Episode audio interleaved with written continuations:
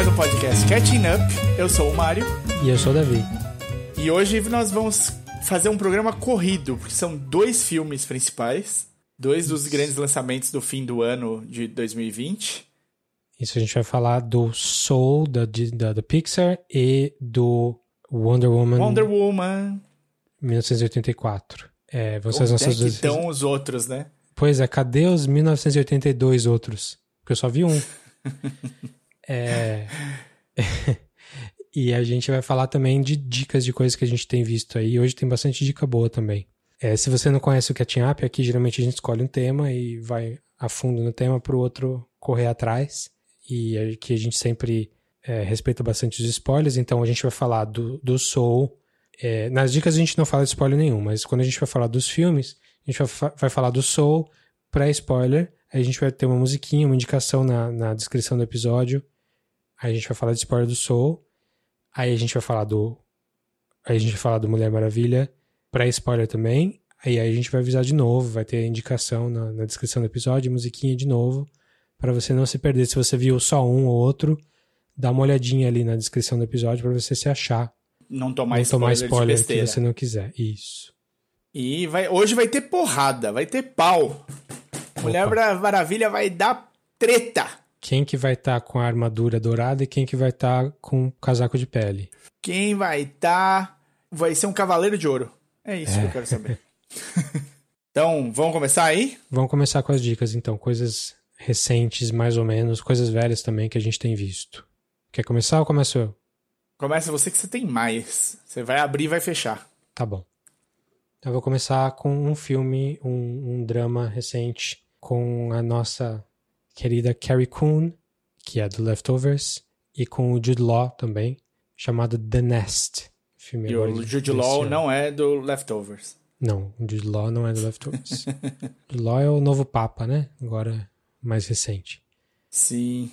O The Nest é um filme, um drama familiar do Sean Durkin, que é o diretor do Martha, Marcy, May, Marlene, se vocês lembram de, do começo da década passada aí que é um drama super bem cotado, assim, super legal, de, de um culto, super recomendado. O The Nest é o próximo filme dele, ele demorou bastante entre um filme e outro aí, mas ele é, produz, escreve.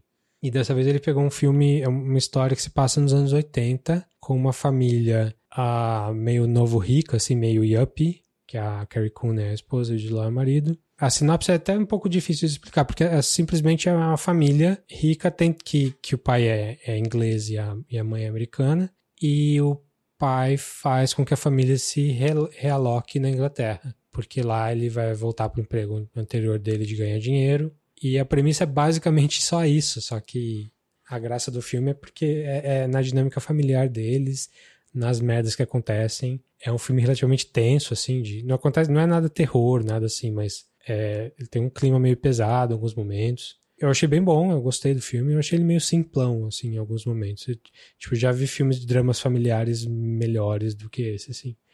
Mas ainda tá assim... onde esse daí pra assistir? Tá em lugar nenhum, tá pra alugar. Não tá em nenhum hum. serviço streaming. Pra alugar e tá em torrents afins. Entendi.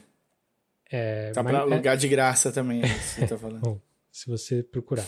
Mas é, é um bom filme, é, só achei que ele podia talvez, talvez ser um pouco mais. Eh, eu esperava um pouquinho mais, assim. Mas as atuações são excelentes, assim. Né? Tanto Carrie Coon quanto o Jude Law, quanto as crianças, os filhos da família ali. Todo mundo manda super bem. É um, um drama. É um drama clássico, assim, drama familiar. Então o filme chama The Nest. Essa é a dica, primeira dica rapidinha. O que, que você tem Boa. aí?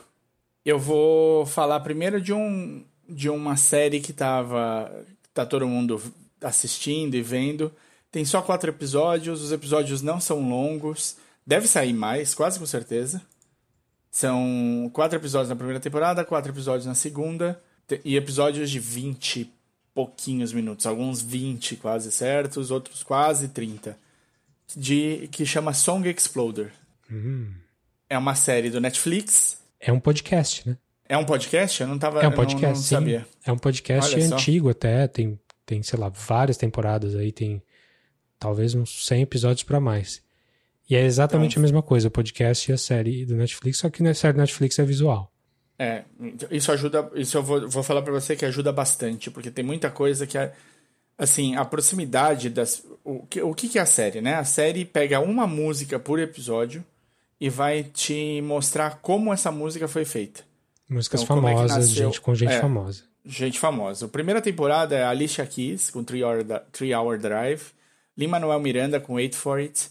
R.E.M. com Losing My Religion. E o Ty Dollar Sign, com L.A. A segunda temporada é a, abre com a Dua Lipa, Love Again. Killers, com When You're Young. Nine Inch Nails, com Hurt. E uma que eu não conhecia, que é a Natália Lafourcade, Hasta, Hasta la Raiz. Também não conheço. Não tinha a menor ideia. Então, tipo, são a gente grande, gente do meio, eles vão te mostrar como é que essa música nasceu. Então, da origem do, de quanto tempo demorou para a letra, para quem pensou na guitarra, qual foi o arranjo, conversa com os produtores, conversa com a banda, conversa com é, é, o vocalista, conversa com todo mundo de maneira, tipo, bem focada, muito direta. E o que eu acho que eu gostei mais na série é que ela te dá uma compreensão melhor de como é cada parte do, do, do, funcionamento de uma música. Tem uma coisa muito gostosa de você entender o quanto que a música nasce de um trabalho ali, ralar o peito mesmo, quanto que a música nasce de, de uma inspiração total e quanto que, tipo, mesmo quando você tem inspiração, você tem uma série de coisas que precisam entrar junto. E a parte visual, que eu não sei como é que é no podcast, porque eu nem sabia que era, a parte visual do, do, do, episódio te ajuda muito a você entender a, o quanto a pessoa está empolgada com, com o que ela está fazendo, o quanto que ela gostou, ver visualmente também a trilha andando, onde entrou, o que entrou, onde o cara mexeu. Eu não sei como é que eles fazem isso no, no podcast? Como é que eles te passam essa impressão? A conversa Cara, é ótima. É, então, eu, eu assisti, eu, eu, já vi vários episódios do podcast e eu assisti alguns da, da série. Eu achei que a série no Netflix tem muita enrolação visual. Eu acho que o que manda ali é o áudio. Hum. É, eu acho que tem muita coisa que eles não. Assim, é super bem feito. O que eu falo de enrolação é tipo, vamos tocar a música, o que, que a gente vai botar no fundo? Porque não é o clipe da música, porque é outra coisa. Então eu não, não, não achei que o visual acrescentou tanto para pro lado informativo da coisa. Tipo, lembro de ter ouvido do Semisonic, o Closing Time. Lembra aquele One Hit Wonder lá? Sim, claro. Pera aí, eu tenho esse CD, amigo. Eu canto todas as músicas. One Hit Wonder nada. Porra. Porque eles têm Secret Smile. ai, e ai, você ai. cantou. Você me, me, mandou de volta pra um bailinho em 99. 99. Ah lá. É, mas enfim, é, é, o esquema dele eu acho muito visualmente muito bem feito. Eu gostei da, da série, é, mas eu acho que o foco mesmo, a informação que você precisa ter, tá toda no áudio. Não, não senti, não senti que o, o, o vídeo trouxe Ajudou, muita coisa nova. Nisso. É. Gostei. É, eu como não vi o, eu como não ouvi o podcast nunca, eu realmente não, não tô conseguindo imaginar. Eu, eu consigo, assim, o bate-papo é ótimo e, você, e eles te dão bastante informação no bate-papo. Sim. Mas eu, eu tenho uma coisa que eu aprendo muito na prática, né? Vendo o cara fazer, eu pego o que ele tá fazendo e consigo mimetizar. Mais do que, tipo, por isso que a escola acho que foi meio complicado para mim. E aí eu, eu gostei, eu acho, desse aspecto, de ver a, o, o movimento que os caras fazem, o que que eles vão. Especialmente, tipo, o cara que produziu a faixa e tudo mais. Quando eles sentam na mesa e vão, começam a ajustar. Tem muita coisa que eu achei legal ali.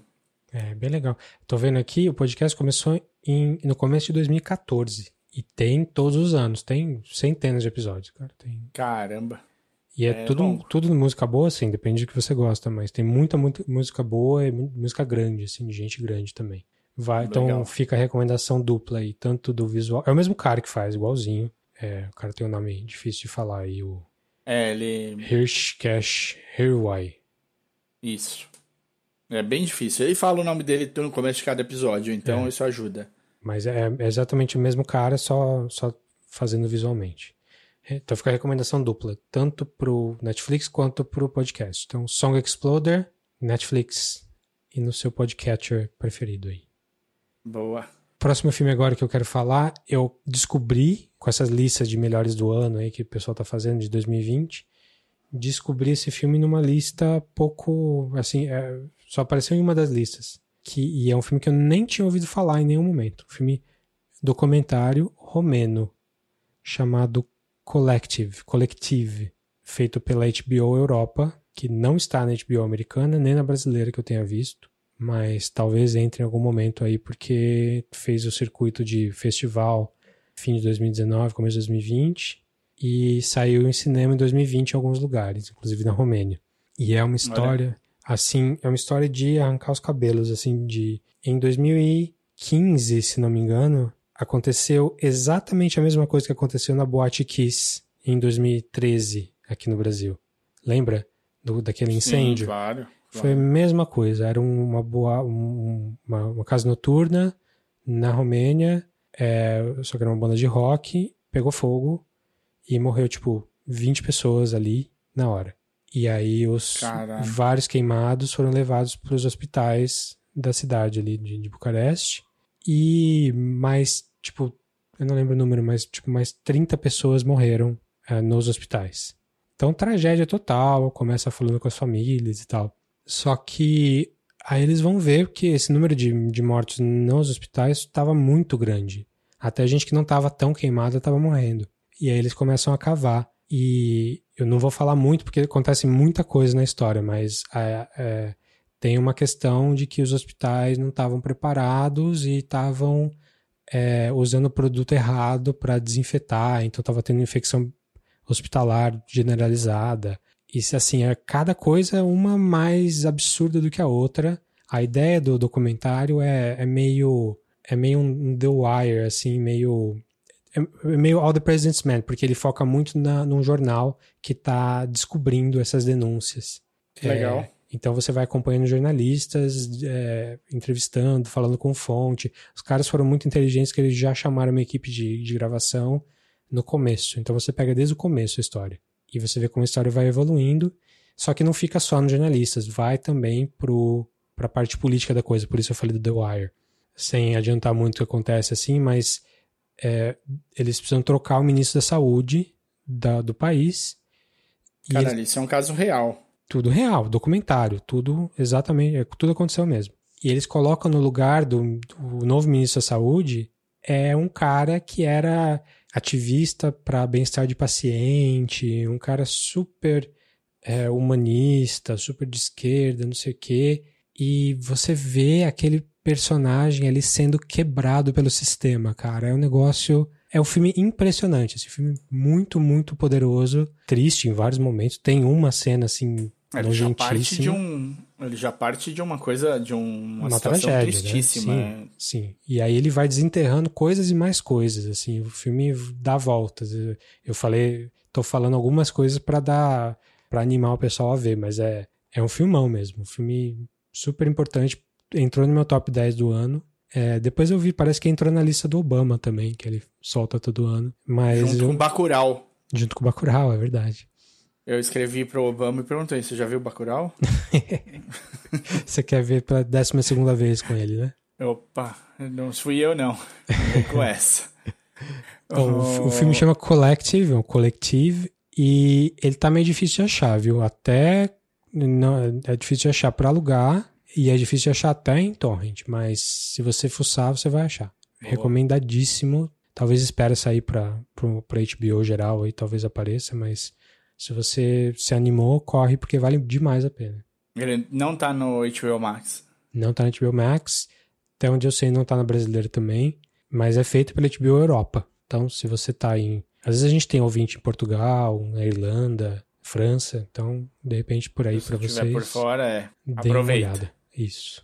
O meu próximo aqui, uma série muito bacana do, do Netflix. É um nicho, bem nicho, assim, que chama Pretend It's a City. Uma série do Scorsese com a Fran Lebowitz. A Fran Lebowitz, se você não conhece, uma escritora, em, acho que em primeiro lugar, uma crítica literária, talvez em segundo, e comediante em terceiro. Ela é a juíza que dá a sentença pro Leonardo DiCaprio no Lobo de Wall Street.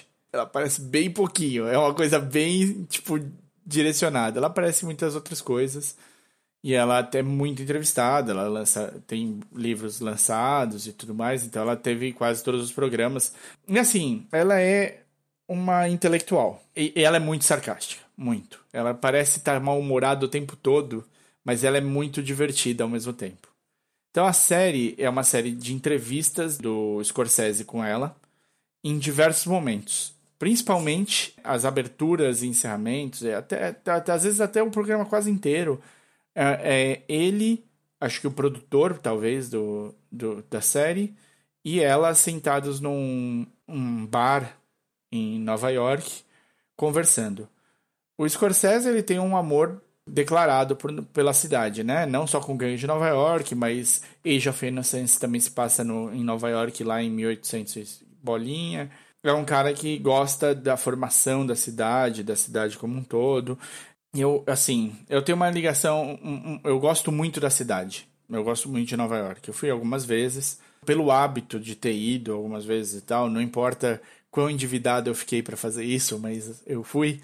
Eu acabo às vezes sentindo um pouco de saudade de algumas coisas da, de lá e tudo mais. Então, para mim, a série já é uma delícia só pelo quanto que ela caminha pela cidade e o quanto eles conversam sobre Nova York como cidade. A ideia principal, acho, da série é falar da cidade mesmo. Ela tem e falar da Fran. É, eu acho que são dois, os dois personagens principais, assim o, o Scorsese é um coadjuvante. Ele é um coadjuvante que se diverte muito. Ele ri o tempo inteiro com a, com a Fran, assim. Ele adora o senso de humor dela e as respostas. Tipo, sempre quando ela... Quanto mais mal-humorada é a resposta, mais o Scorsese ri, assim. É, é divertidíssimo. E ela fala muito de, tipo, de, de expectativas, de, de como a cidade é, de como a vida dela foi, né? Ela saiu de uma cidade pequena nos Estados Unidos ela é lésbica, então ela tinha, ela meio que falou que ela atendeu um chamado, né? Ser lésbica no, no, em cidades pequenas dos Estados Unidos nos anos 60, 70 era muito mais difícil do que ser lésbica em Nova York. Ela chegou em Nova York com 200 dólares que o pai dela tinha dado, ela achou que ela estava rica, milionária, e teve de se virar. Então ela fala de tipo como ela dirigiu táxi por um tempo, como ela vendeu cinto na rua, como ela fez é, 300 trabalhos, ela trabalhava de camareira, de, de, de arrumava a casa das pessoas, ela fazia faxina, ela como ela fez tudo isso e como eventualmente ela conseguiu lançar livros e tudo mais. Ela é, é muito legal esse amor pelos livros, essa esse trabalho. É uma série muito gostosinha de ver, apesar dos episódios até serem longos. Não, não são, não são. Eu fui olhar. Não, 20, 25 os... minutos. É, é, tem, tem 30, 27. Fui olhar agora porque eu percebi isso ontem, na verdade. Eu deixei passando enquanto eu escrevia. Eu tô com dois, moni... dois monitores. E eu tava precisando entregar um negócio, tava escrevendo e parava e ficava assistindo. E de repente já era o próximo episódio, de repente já era o próximo. Eu tinha visto acho que dois, três e terminei. São sete, é rapidinho. Super tranquilo de ver vale para você ver um pouco de Nova York pelo olho dos nova-iorquinos. E eu, então assim, para mim foi muito gostoso isso. Eu adoro o sarcasmo da Fran, eu, eu gosto do mau humor calculado dela e, e, tem muitas coisinhas legais que ela fala dela e da cidade que eu acho que vale muito a pena, assim. E de livros também, muito. Então é, um, é nichado, é super nichado, é, tem de gostar dessas três coisas, mas eu acho que vale muito a pena, assim. É bem, é bem legal. Legal. Pretend It's a City é, tá na Netflix, série de conversas aí do, do Scorsese com a Leibovitz. Eu ia falar Annie Leibovitz, mas não é. Fran. Não é. Fran Leibovitz. Fran. Eu não vi ainda, mas interessei, assim. Eu, o próximo que eu vou falar é um filme japonês de uns anos, uns anos atrás, de um cara que a gente falou bastante aqui no podcast, que é o Hideaki Anno, criador do Evangelion, né? No Neon Genesis Evangelion. Que é a versão dele para a história do Godzilla. Gojira! Gojira. O filme chama Shin Gojira. Shin Godzilla, de 2016. Bom. E você não viu, né? Eu acho que eu não vi, não vi não. Como é que você... Apesar de gostar, de adorar o ano, então... E, e adorar o Godzilla, então eu acho que terei de ver. Tá, essa era a minha pergunta, porque qual que é a sua ligação com Godzilla no geral? Você, você não, gosta... é, muito, é muito positiva, é bastante positiva. Tá, de porque... acordar gritando Godzilla... Não, mentira, nunca acordei. porque eu tenho muito pouca ligação com, com a, a franquia, assim, é, eu, eu, acho que os únicos que eu tinha visto inteiro, do começo ao fim, com certeza, foram os remakes americanos, que são dois péssimos, horríveis. O lá de 98 e o de 2014, 15 enfim, É, então minha ligação não é muito grande com, com Godzilla. Eu, sei, eu via quando passava na, na Band, passou alguns, eu assisti alguns. Mas como é que você acha que o cara do Evangelion, do Evangelion fazendo o filme do Godzilla, o que, que, que, você acha? Robô gigante. Robô gigante. Não tem, tem? Robô, não, não ah, tem robô gigante. O, o Godzilla é um anjo. Você parece um anjo, né? Praticamente. Aí você tá Aê, certo. Aê, caralho, veio das profundezas pra nos salvar. é, um, é quase um procedural, é quase um filme de como que o Japão, o Tóquio especificamente, vai lidar com esse problema da, do ponto de vista político, militar. Não é um filme. Não é, não é um, só um filme de catástrofe, assim, ele é um filme muito sobre. É, assim, falando em termos do, do Evangelion, é como se fosse a criação dos Evas, do, dos robôs gigantes. Como é que nós vamos hum. fazer para responder a esse problema? Então, os o person... Gojira, o, o, o Tóquio entra para dentro da Terra? Não, mas tem bastante destruição, isso tem, com certeza. Tem essa pegada de, de vamos... É, é questão política mesmo, os personagens do filme são os o protagonista não é o Gojira muitas vezes no, nos filmes é né no, nesse filme não protagonista são os, os políticos ali, o, a galera do ministério tal e o ministério de tal, e o que, que o primeiro-ministro vai fazer. É uma coisa. Tem um, um motivo nefasto por trás para o Gojira existir? Ah, não vou falar, né? Mas. Tá bom. Mas é um filme que acaba sendo bastante patriótico sem ser piegas. Legal. Tem um quesinho, assim, mais pro final, talvez, tem um pouquinho de, de pieguice, assim. Mas, no geral, é muito interessante, porque ele pega questões. É... Mas quando é piegas no final, você já tá preso, né? Aí você é, já então. você aceita. A não ser que seja tudo pela força do amor. Não, não, não é isso, não. É, é muito. Assim, porque o primeiro Godzilla é sobre. O filme é de 56, então, tipo, 10 anos depois da bomba. O filme é sobre destruição nuclear, sobre o que aconteceu no Japão, todas as alegorias estão lá. No Shin Godzilla, não é alegoria, eles discutem isso. Eles falam, hum. cara, a gente vai usar. Porque é claro, né? Você imagina, o Godzilla vão atirar nele e não vai acontecer nada. Ele é muito mais poderoso e tal. Então é claro que em algum momento eles vão considerar a opção nuclear. Então eles, eles discutem abertamente. Eles falam, cara, nós vamos soltar uma bomba aqui de novo. O que, que isso representa? Tem muita questão do Japão frente aos outros países também no filme. É, é bem bem psicológico o filme nesse sentido, assim, de...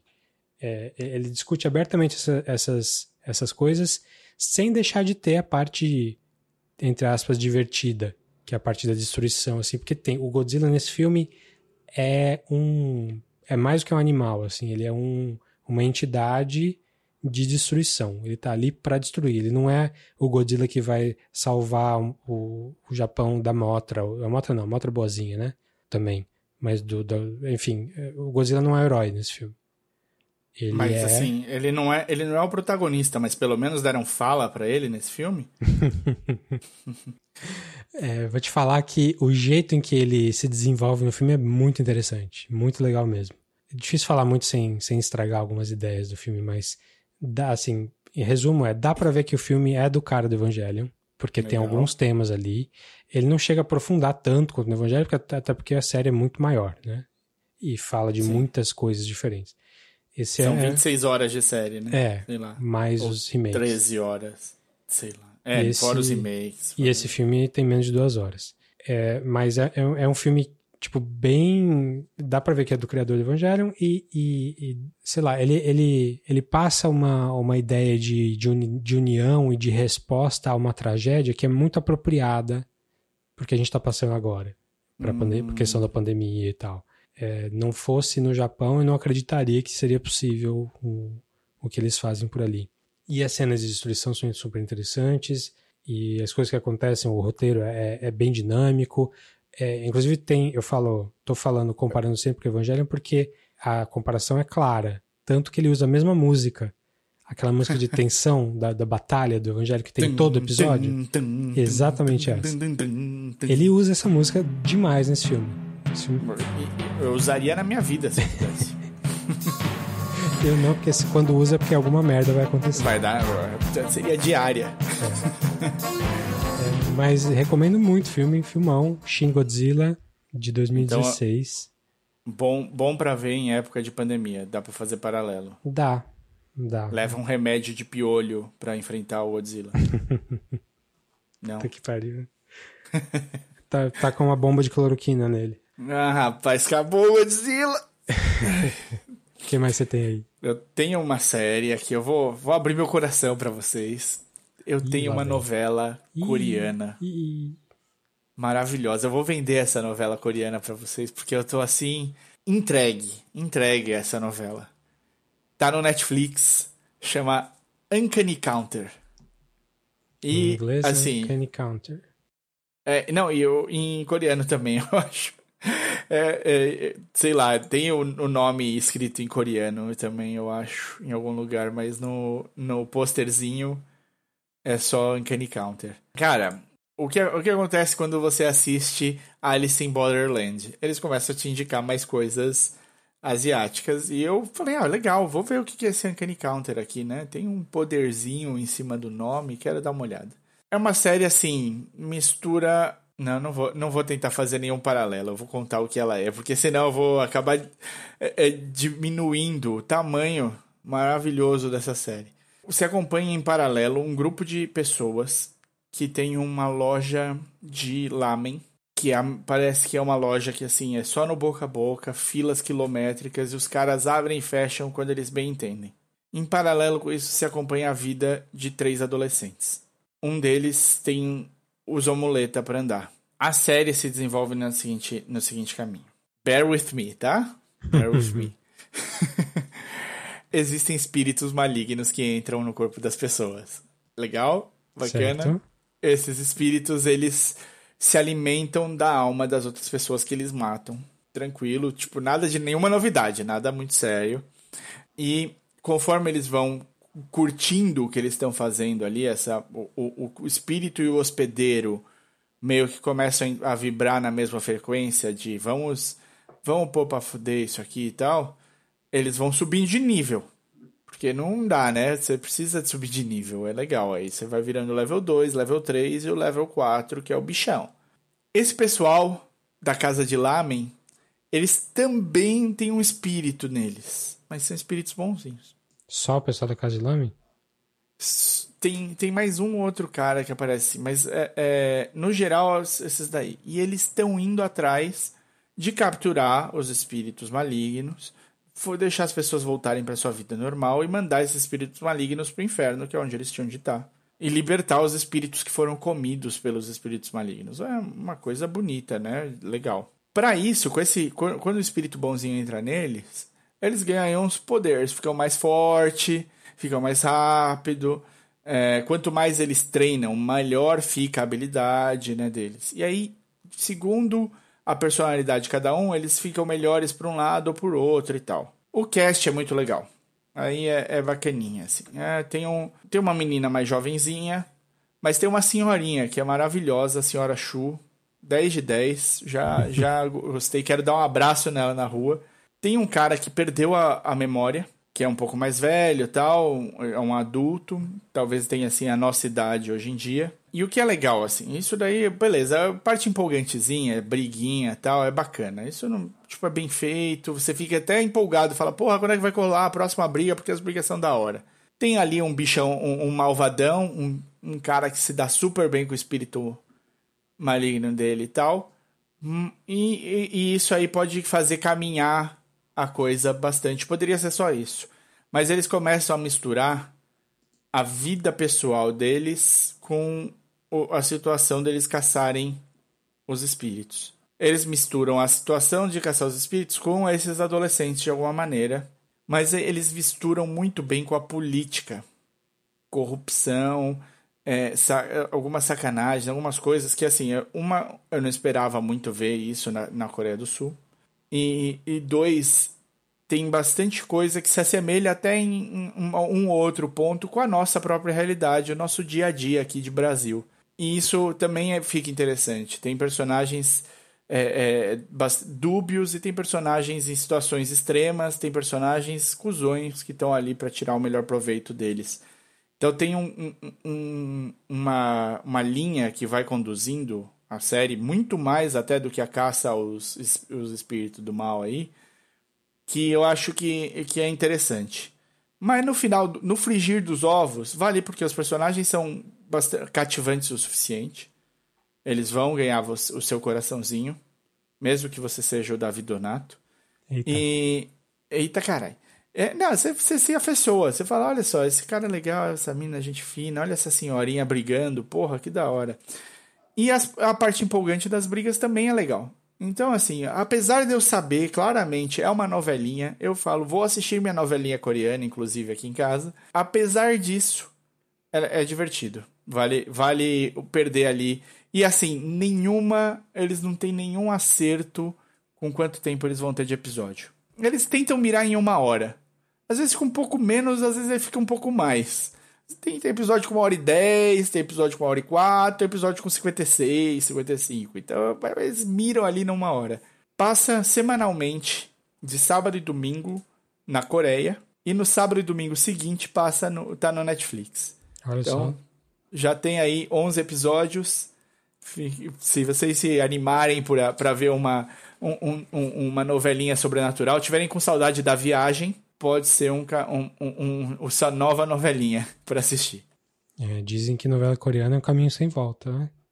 Bom, também vou continuar conversando umas dicas não ortodoxas aí, falar de um filme chileno barra alemão de animação stop motion chamado... É uma dupla que eu nunca tinha pensado que eu ouvi falar.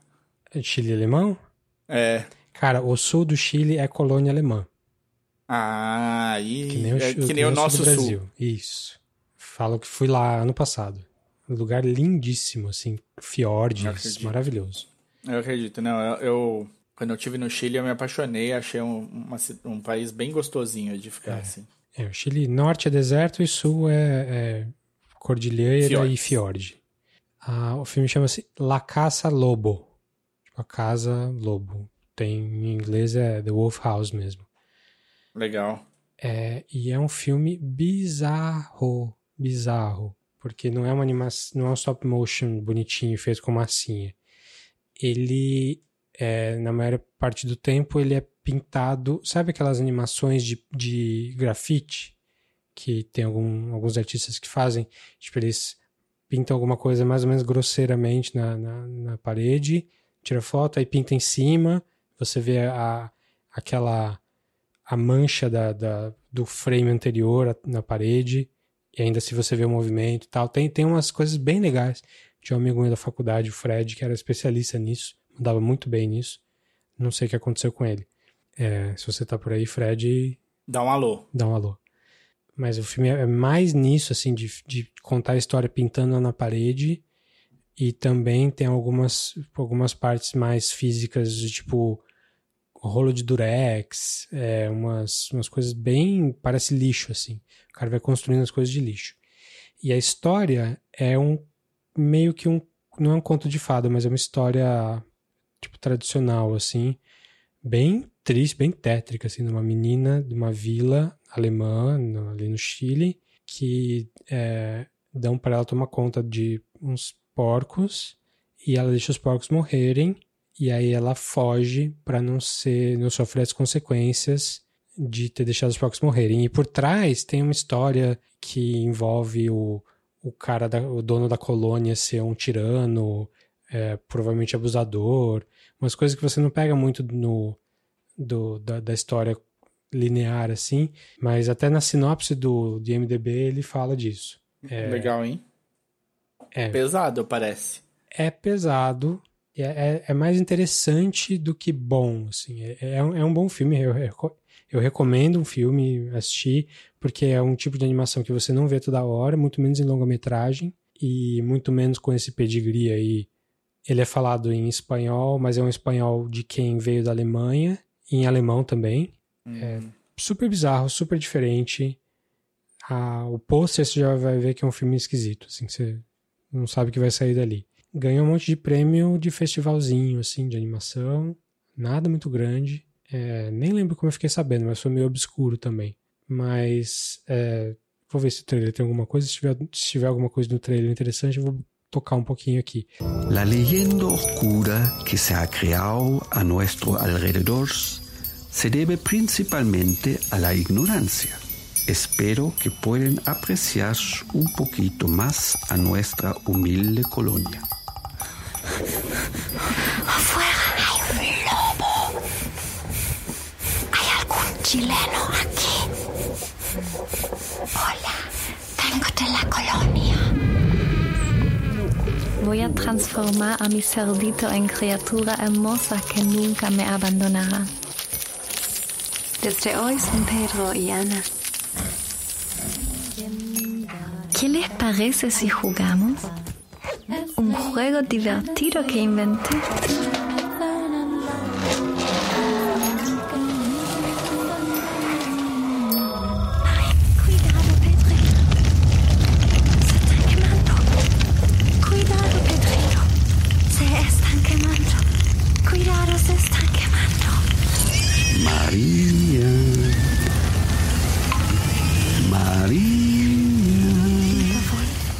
É super bizarro, super esquisito. Se ele tem um defeito, assim, é ele deixar é, essas transformações todas, porque as coisas vão acontecendo enquanto você tá vendo, assim. É, Hum. a história vai sendo contada e vai sendo construída, e às vezes demora pra construir, e é super creepy, super nojento. A, a edição de som é muito boa também, nesse sentido. É, só que acaba cansando quando eles repetem muitas e muitas vezes. Mas também é um filme curtinho, não, não vai tomar muito tempo. É, tem uma hora e quinze só. É diferentão. Então tá recomendado aí. La Caça Lobo. Filme chileno de 2018. Onde você assistiu ele? Ah, Torrent. Esse foi difícil de achar também. Meus, as minhas dicas eh, de hoje são todas boas, mas nenhuma é muito fácil de achar. Acho que o mais fácil é o The Nest aqui e talvez o Godzilla. Boa. Olha lá, hein? Tá- Você tem mais tá aí? Tenho sim, senhor. Eu tenho o, um dos que eu falei que eu veria pra esse próximo era o Amarelo. Hum, É um documentário do Emicida. É, a sensação que, que me deu foi que quando a pandemia chegou, ele tava, ele tinha muita coisa filmada já, mas ele estava caminhando para filmar mais coisa numa turnê que ele faria em 2021, 2020, perdão. E a pandemia brecou, né? Tirou completamente essa possibilidade dele fazer a turnê. Então ele trabalhou o material que ele tinha e trouxe esse, esse documentário é, musical chamado Amarelo. Eu achei muito legal. Achei que tem. é, podia ser uma coisa super simples, né? Podia ser como é o trabalho do Emicida, como é que ele veio a ser e, e, e as músicas que ele ouve, toca, canta e, e gosta, né? Mas ele vai muito além, né? Ele pega um, um pouco da história dos movimentos negros no Brasil e, e isso é montado de maneiras muito é, usando imagens da época junto com animação, junto com vários outros jeitos de contar essas histórias e amarrando isso com pedaços de um show que ele fez no Teatro Municipal em São Paulo. Se eu entendi muito bem o que aconteceu ali, ele colocou um telão desse show. Enquanto ele fazia o show, tinha um telão passando no Anhangabaú. Para quem não entrou no teatro, assistiu o show também. E mostra muito de com quem que ele associou, com, com, com quem fez ele crescer, da onde ele veio, mas também mostra toda essa parte dos movimentos negros no Brasil, da busca por, por igualdade, do, da busca por direitos e, e por tudo mais que, que ainda está muito longe de chegar em qualquer ponto que seja minimamente aceitável. Sim. Então, eu acho que vale assim, tem várias histórias que eu não conhecia ou que eu não conhecia tão bem. Ele tem uma história muito boa da formação do movimento negro unificado e do ato que eles fizeram também no, no Teatro Municipal, na frente do Teatro Municipal, durante a ditadura. E vários foram presos, teve uma mega repressão sobre o ato e tudo mais, e mesmo sabendo que isso obviamente iria acontecer, eles ainda assim fizeram, foram à frente e tudo mais, e muito legal que quatro desses caras que estavam em 78 estavam também no show do Emicida. Eu achei um show muito plural, muito interessante, com muita gente foda ali participando. o show tem um encerramento muito, muito legal, muito grandioso e, e acolhedor ao mesmo tempo. Fez explodir o Belchior de novo, né? Ano passado eu morri, esse ano não morro, é isso? Isso, exatamente. Ele usa, né, a música. E eu Parece acho que isso não tem- é do Belchior. O Belchior usa, mas também é de outro cara. De, cor- de cordel, eu não lembro aqui, mas eu li esses dias sobre isso. Eu acredito, mas a volta tá todo mundo cu- culpando o Belchior né, pela, pela, pela música. Então, cara, assim, é, é grande, é muito bom. Eu nem sempre concordo com o jeito do Emicida, com, com, com algumas posições que ele toma. Eu, quando ele tomou algum- algumas posições sobre manifestações e motivações das manifestações e tudo mais, eu fiquei um pouco bolado ali com essas posições, apesar de entender de onde ele estava vindo, eu ainda assim achei que ele, ele leu, eu não concordei do jeito que ele leu a situação. Mas faz parte, né? Eu acho que isso tudo a gente é, é aprendizado para mim, é aprendizado para ele e te- duvido que eu pense exatamente igual eu pensei quando ele fa- falou o que ele falou e que ele pense igual o que ele falou. Acho que a gente sempre continua é, evoluindo e recompreendendo as coisas, né? Assisti, gostei muito, indico, acho que todo mundo deveria ver. E digo que, de primeira, tem coisas que eu não, não concordo exatamente com o que ele falou, mas que tenho certeza que em um ano, assim que eu revisitar de novo isso, eu vou ter mudado e vou ter entendido e vou ter gostado mais. É, eu quero ver, não vi também. Acho que eu preciso estar no, no estado de espírito certo pra ver, assim, por isso que eu não assisti ainda. É Então- bom, é bom. Beleza. Amarelo. Isso. Amarelo. Netflix. Isso. Beleza, eu tenho mais um só pra gente, porque, até porque tá bem longo já. Tá Tem longo. dois filmes pra falar ainda. É um filme que eu assisti por questões de efeméride. E também porque é um filme importante. No dia 1 de janeiro de 2021, esse filme fez exatamente 100 anos. Que é um filme sueco chamado... Encoraçado Potemkin, não, esse é russo. Não, perdão. esse é russo. E também não é de 21, se não me engano. É um filme chamado, em inglês é The Phantom Carriage. Não sei como é em português e não vou me atrever a falar em sueco. Mas é um filme bem... Muito bem- sábio da sua parte. É, e Encoraçado Potemkin é de 26.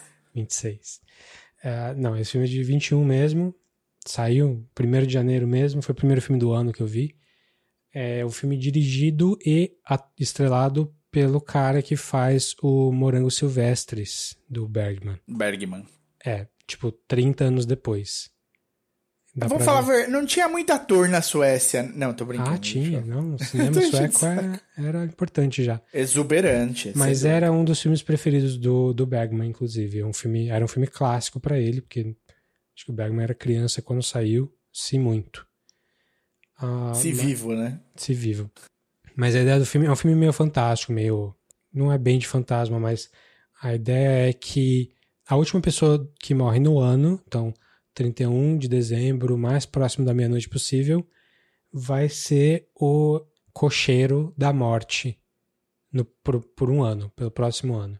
Vai ser o Caralho. cara que vai, vai ser. é, vai trabalhar para a morte. Ele vai pegar os corpos das pessoas que estão morrendo. É, e é um filme mudo, claro, né? 21, filme mudo. É, mas muito bem feito com. E a, a versão que você acha saiu pela Criterion, pelo, pela Criterion, então é, tá tudo restaurado, bonitinho. Ah, os textos tá, tá fácil de ler, tá fácil de entender a história. E os efeitos são muito bons. O jeito que eles usam dupla exposição para fazer a o cara parecer fantasma, parecer meio invisível assim. Tem a, a carruagem vai andando assim bem lentamente, com um cavalo pintado como se ele fosse um esqueleto e o cara com aquela cara de morte mesmo, aquela aquele capuz e aquela foice. E é uma história bem bem facinho de, de acompanhar e interessante. assim. É baseado num livro que era um best-seller na Suécia na época. A, a autora do livro era super famosa, por isso que o filme saiu sem maiores problemas, assim, porque ninguém queria passar por cima da autora, aparentemente. É como se fosse um Harry Potter, assim, tipo, a, a, a autora ficou super famosa e aí saiu a adaptação pro filme. O personagem, o diretor, né, o Victor Sjörström, faz esse cara que é um cara que tá pouco se- tá pouco se fudendo pra vida, que quer mais que os outros morram, não quer saber de nada. É, e as pessoas sempre ajudam ele, em especial uma, uma freira de um convento, de, de uma, tipo uma cruz vermelha, assim, ajuda ele uma, uma época e fica muito próxima dele, mas ele ainda assim é um ingrato e tal. E aí ele morre no dia 31 e ele tem que ser o cara que vai ser a morte, e aí tem toda uma discussão ali. Então Legal. é meio, meio Scrooge, assim, meio It's a Wonderful Life, de você reconhecer os seus erros e ver o que está acontecendo, tentar fazer as pazes com pessoas que querem o seu bem. Mas ele não é super piegas, não, apesar disso tudo que eu falei aqui. É, é um filme bem legal, muito bem feito, tem um ritmo bom pro filme mudo, bem, bem interessante. Então, The Phantom Carriage, de, Quanto tempo? De de duração, duração? 1 hora e 47. Então não é super Olha, curto, não. Longo. É, para É um filme longo. mudo, assim. Até tem, claro que tem filmes, tem intolerância, tem filmes muito maiores, mas não é um filminho. Legal. Mas era, o- é um dos principais filmes do, do cinema mudo, assim, não é nem. Ele é até bem famoso, eu que nunca tinha visto ainda. Mas recomendo sim. Então, The Phantom Carriage tem Blu-ray pela Criterion, tá acho que na Criterion Channel, se você consegue assinar, e ou achem por aí. E para completar a informação, Bergman tinha dois indo para o seu terceiro aninho. Hum, pois é, deve ter visto Informei. Deve ter visto no, no fim da infância, assim, porque esses filmes sempre repetiam, né? Sim. Muito bem, Não é você tem como mais também um que eu já tivesse uma, pro- uma produção pujante, né? Assim, nossa, quanto filme tinha em 1921 para passar mas, e mas assistir. tinha, viu? É porque tudo pegou fogo, a gente que não sabe. Ah, não Era acredito. tudo feito em nitrato. Você tem mais algum? Porque eu já acabei. Eu tenho uma não dica. Opa, Vou dar a minha não dica aqui, Tá porque ah, ah, ninguém merece. A Disney Plus aí vai lançar agora no dia 15, nós certamente falaremos aqui, o WandaVision. sim. Aquela série da, com a Feiticeira Escarlate e o Visão do, dos Vingadores, né? E tá todo mundo.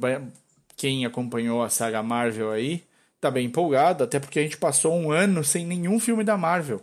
Eu acho que não, ninguém imaginava que isso poderia acontecer e aconteceu. E, a, e o WandaVision, então, é uma das grandes expectativas. Pra tentar aguçar isso daí, eles lançaram também uma série nova, acho que no dia 8, chamada Legends. E essa série é feita de episódios de 8 minutos, acho que só tem dois episódios nesse exato momento lá. Um é da, da Wanda e o outro é do Visão. Que é pra você, tipo, se aclimatar e se preparar para a série. Só que, meu, é basicamente pegaram um, um- um editor, pegaram tudo que tinha da Marvel sido lançado e falaram assim: Ó, meu filho, edita aí tudo que tiver a Wanda. Manda ver. Então são 8 minutos de Wanda em todos os filmes que você já assistiu. Tem zero coisas novas.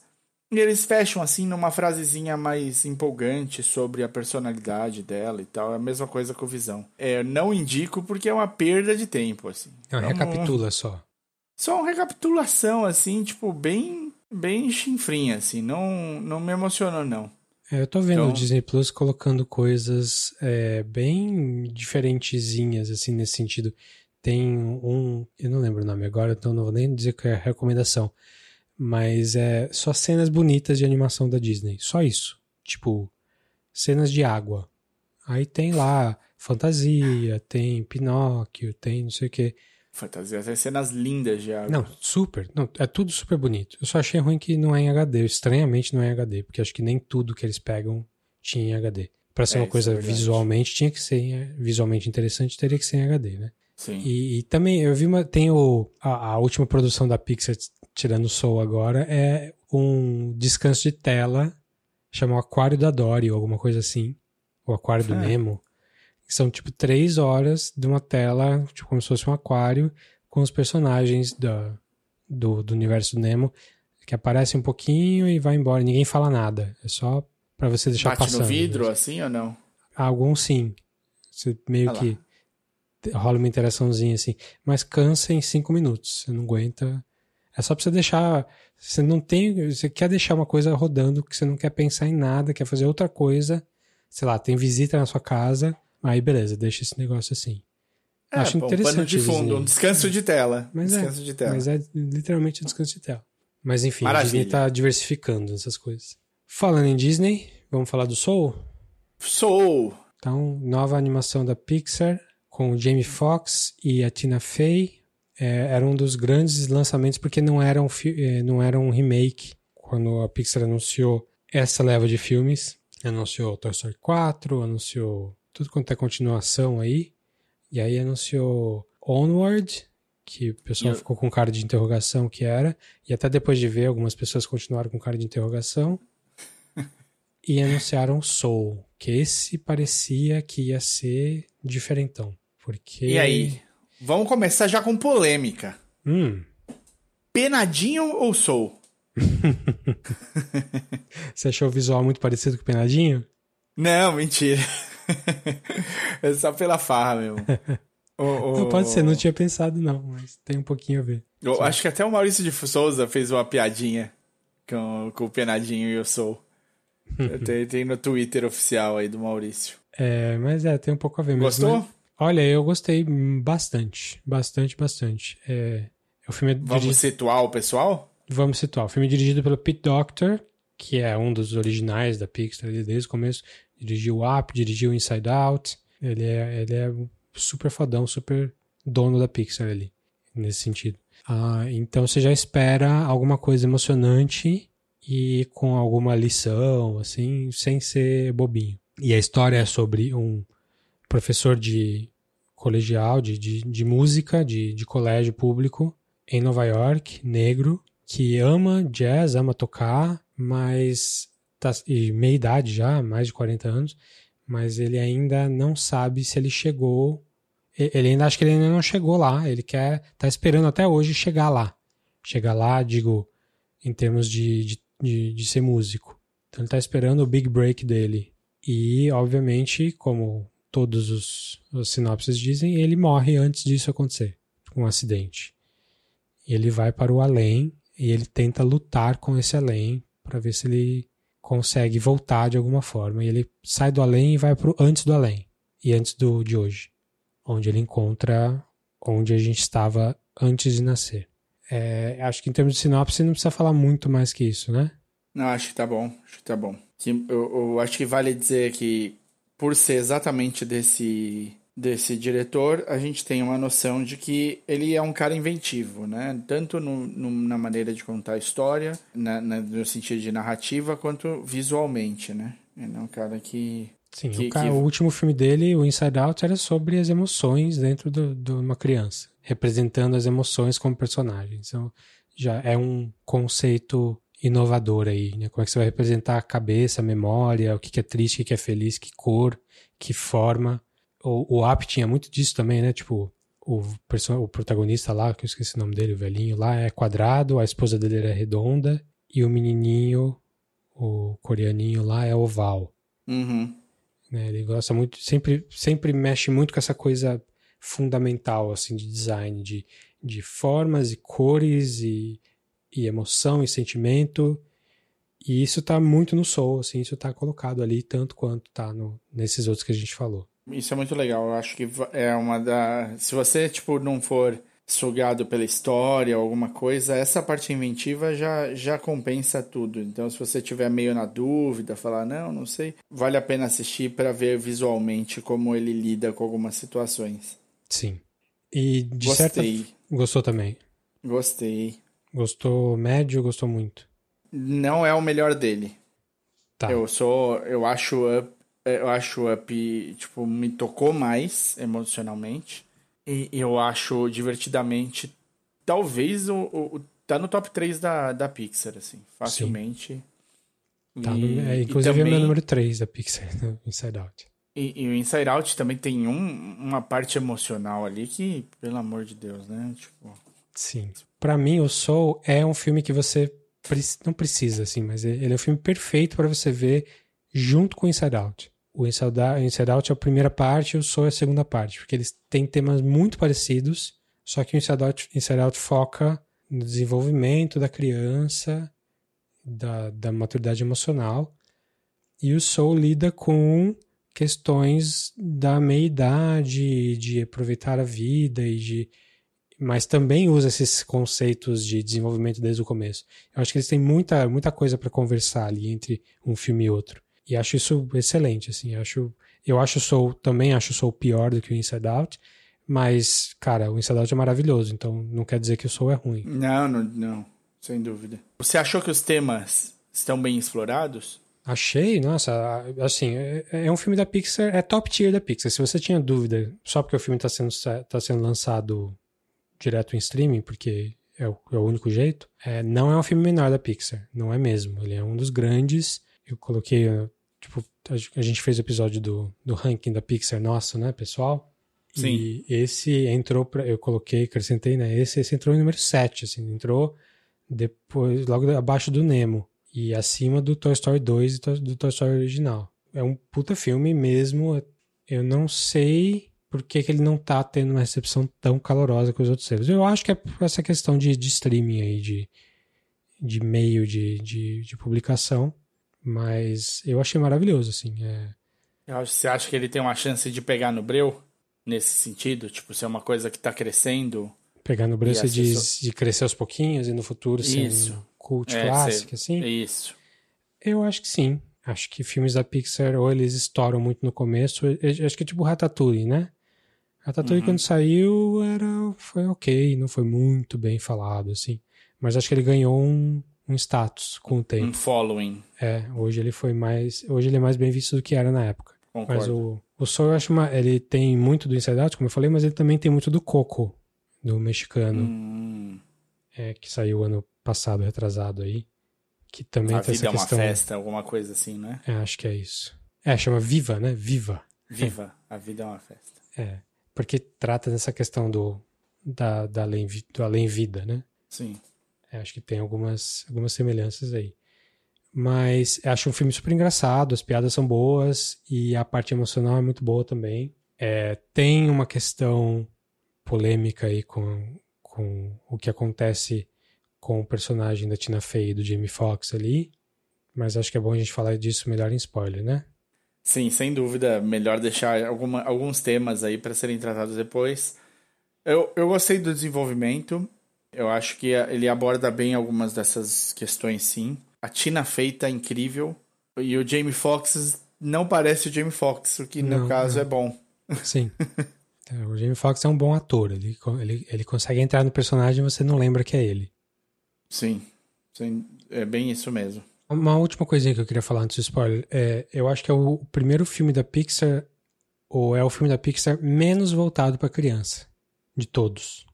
É, eu senti isso, eu vi com meus dois filhos que gostaram, mas, assim, não, não bateu como os outros filmes da Pixar bateram com eles. Eu acho que a coisa que tem mais para criança é um gato. É. Não, é justamente quando eles riem mais. Inclusive, é, É, o nisso gato- e na piada da pizza.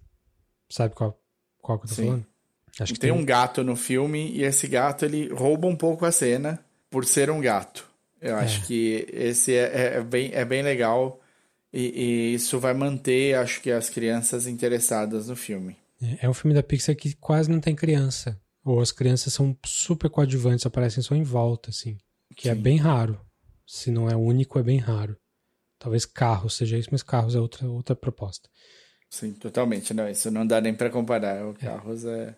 Mas é, mas realmente, eu acho que é um filme vol- muito voltado pra, pra gente, assim, pra até mais velho, assim, de 30 pra frente, meia idade, pra pessoal que já tá vivendo a vida. Os temas tratados ali têm mais a ver com isso do que com crianças. Perfeito.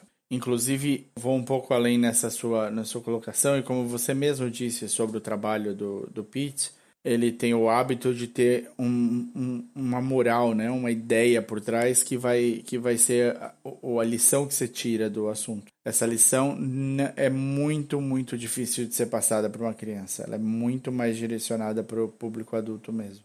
É. É, porque afinal a criança precisa chegar lá pra poder ter esses insights, né? Sim, sim. É, Ela tem um equilíbrio. É um filme que tem o seu equilíbrio nesse sentido. Porque se um é uma alma que já nasceu e viveu, o outro personagem central é uma alma que ainda não nasceu. Consegue ele equilibrar, mas não é a mesma coisa. Sim. Vamos falar um pouquinho mais dele em spoilers, então? Por favor. Então vamos lá. Então, a partir de agora, spoilers pra Soul.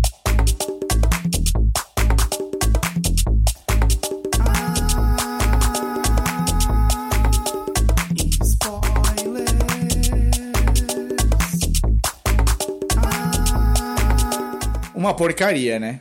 Cara, o que, que aconteceu com o gato? Como assim? Porque assim, o gato. Ah, sim, porque o gato morre. Então, o gato morre e ele aparece na, es- E ele- na, na escada. Na escadinha indo e embora. indo de pro além. E aí, Deus horas mandou- depois, horas depois, quando eles voltam atrás e cons- consertam, o gato volta. Como que o gato volta? Normal. Mr. Crushings vai direto pra casinha dele, feliz. Isso eu achei uma falha. Não é Assim. uma falha, você não entendeu. Soul 2 é Pet Cemetery. Ah, É, um, é um desenho de terror. teve isso que eu, que eu me incomodou, assim, é assim, beleza, piadinha. E outra coisa é o diabo do, do badgezinho, do. Como é que chama badge? É, distintivo, do distintivo da terra dela. Sim. porque a regra é que aquilo é só seu, seu, da, daquela alma, não pode ser trocado de jeito nenhum até que vire a terra. Aí você pode dar pra quem você quiser. Isso faz zero sentido, absolutamente Não. zero sentido. Nenhum sentido. Só existe pra fazer a trama andar pra frente. Então, a sensação que eu tive quando eu tava assistindo e, e chega nesse ponto é que, na verdade, ela não sabia se ela poderia dar ou, ou se virasse o badge da Terra, é, o distintivo da Terra ou não. Tudo que ela sabia é que, enquanto não virasse o distintivo da Terra, ela não podia dar. O problema é, dito isso, o filme fez você poder dar quando vira o distintivo da Terra. Ele então, usa o distintivo para ir para a Terra. Não, não, não, é, não, tem, é, não tem explicação é, razoável, assim, é só Não. pra trama funcionar. E isso não é uma, uma coisa típica da Pixar. A Pixar geralmente pensa melhor do que isso. Então, eu, eu assim, eu gostei do Soul. Eu me emocionei aqui e ali com algumas coisas. Claro, né? Como você disse, é pra gente que tá chegando na nossa idade e, e, e além. É tipo In My Life dos Beatles. Se você ouve com 20, com 30, com 40, com 50, sempre vai te bater de um jeito diferente. Sim. Eu acho que tem um outro filme que eu sei que funciona assim também, que é O Amor Além da Vida. Sim, Com- já falamos dele aqui algumas vezes. Que eu e você gostamos, mas ninguém mais. Não, não, não. Eu, pelo contrário, eu odiei Ah, seu Joe. o filme com o Robin Williams.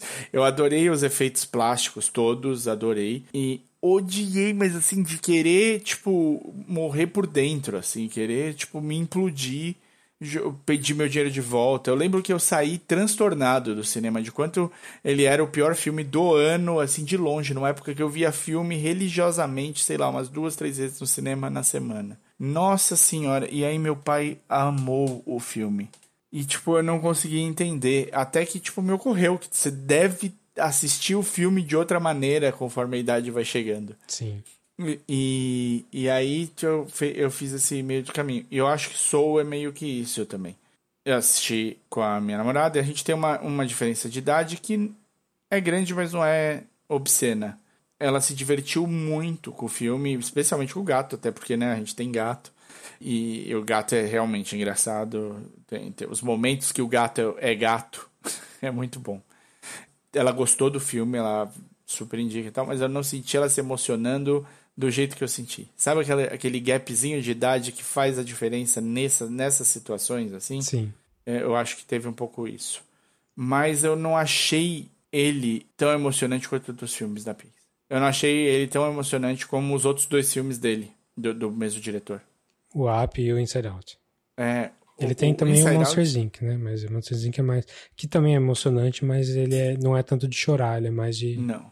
É, comédia, sei lá. o Up, é aquele, aqueles quatro primeiros minutos do filme, eu acho que nem precisava ter continuado. Sim.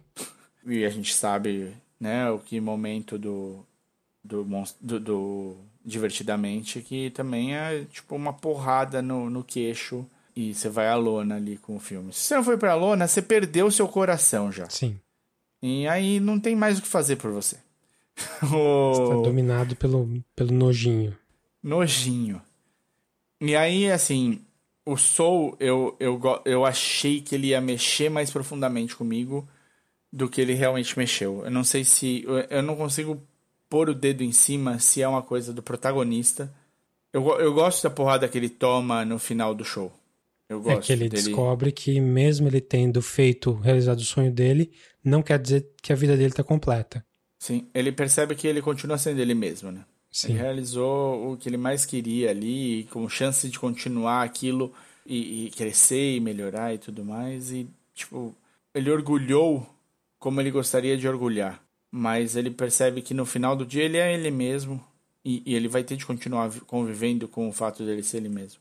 Isso é, isso é legal porque é, é uma coisa que a gente vê, especialmente caras que são famosos nos seus, nos seus campos, tendo de, de lidar com isso corriqueiramente. Né? No final do dia, você caga, come, dorme, cansa, igual todo mundo, né?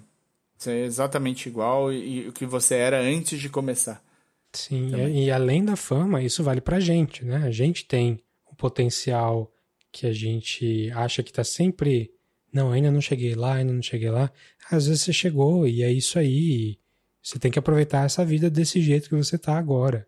Não, é, não quer dizer que você precisa ter menos ambição na vida, mas você precisa entender que a vida se aproveita hoje. Né? Não, é, não é só pensar no, no, no que vai acontecer. E se aproveita nas pequenas coisas, né? se Sim. aproveita em tudo. Você não.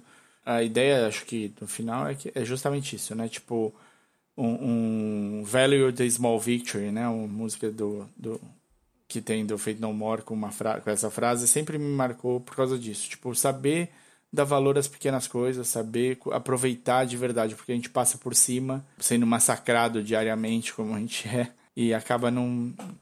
A gente sobrevive, né? A gente acaba não vivendo. Sim. Em termos de mensagem, então, tem isso que é o principal de, né, de, de, da, da vida dele e tal, mas o filme não acaba aí, porque tem toda a questão da 22, da alma 22. Uhum. Que eu acho uma ideia super legal dela ser uma das almas mais velhas da humanidade e ainda tá lá presa. E a Tina Fey é super engraçada e tal. É, mas tem suas questões aí. Teve a, a polêmica de que a crítica era que é, maior parte do filme, quem controla o personagem negro, ou aquele corpo negro, é uma mulher branca de meia idade, que é a Tina Fey. Uhum. Então, e ela quando é vira o Freaky Friday forte. ali. É, então. Tipo, é, eu já vi gente falando. Ah, é o Get Out da Pixar. é, eu não senti isso vendo o filme, mas eu também eu não tenho. Eu não tenho. A mesma luta. É, exatamente, eu não tô dentro dessa luta, assim. Não, não tô tão integrado nessa luta para ter essa percepção. Então não vou dizer que quem se sentiu ofendido com esse tipo de coisa tá errado. É, para mim, passou.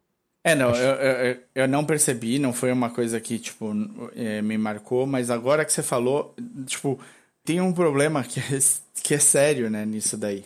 Ela vive melhor a vida dele por ele. Isso, exatamente.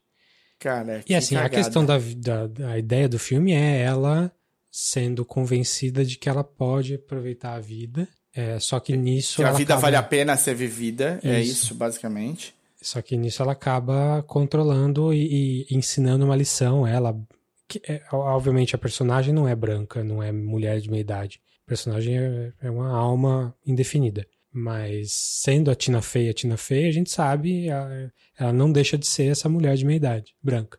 Então, uhum. realmente é um problema quando vem um, um branco ensinar, assim, um branco ensinar o negro como ser negro é o velho white savior uhum. da vida, é o Avatar, é o Dança com Lobos, todas essas coisas de, de, de clichê, um clichê ruim de filme que sempre teve por aí. É complicado. Tão complicado.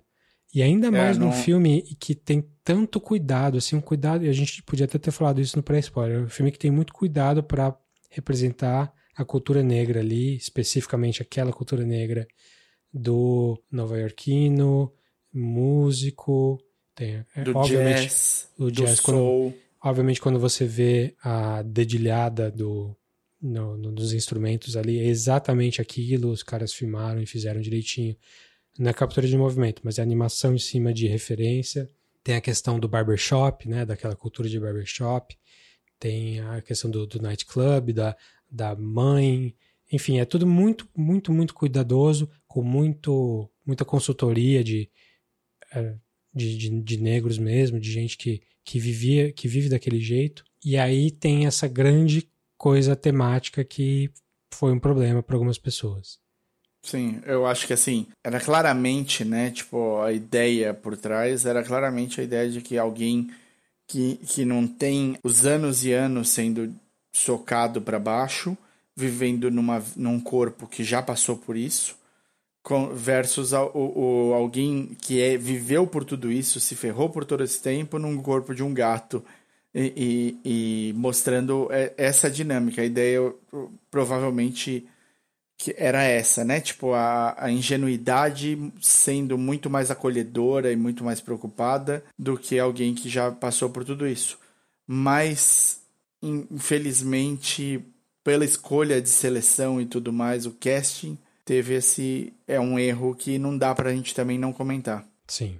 Outra coisa que é muito, muito bem feita é, inventiva, como você estava falando, é a questão do pré-vida lá, né? Da pré-mortalidade. Os Jerrys. Os Jerrys. E o Terry. Que são uma coisa meio muito puxada do, sei lá, meio Picasso e meio Terry Toons mesmo, que era uma produtora que era. É, o Terry você já viu antes.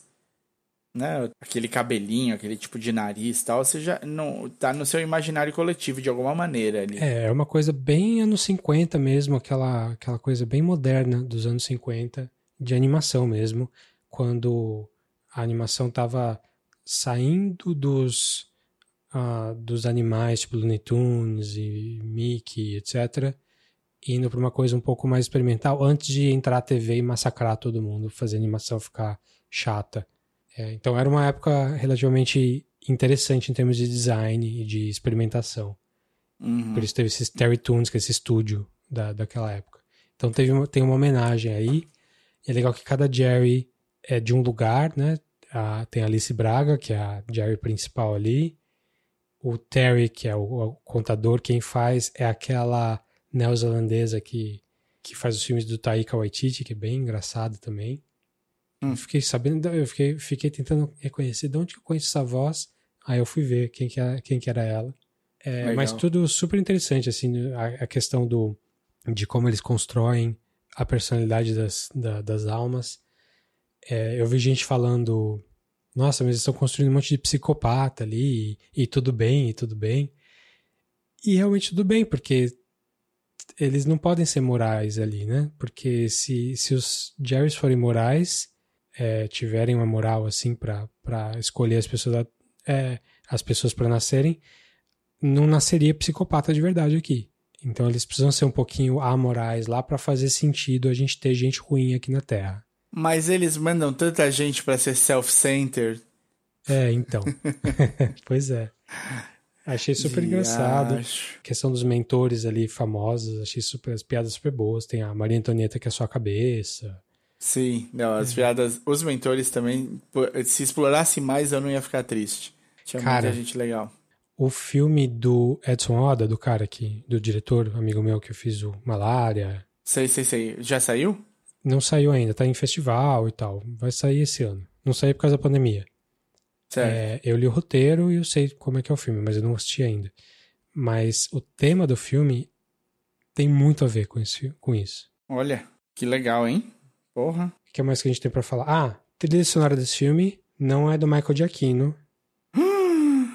Mano, a hora que eu vi quem fazia a trilha sonora desse filme, eu caí pra trás. Trent Reznor e Atticus Ross.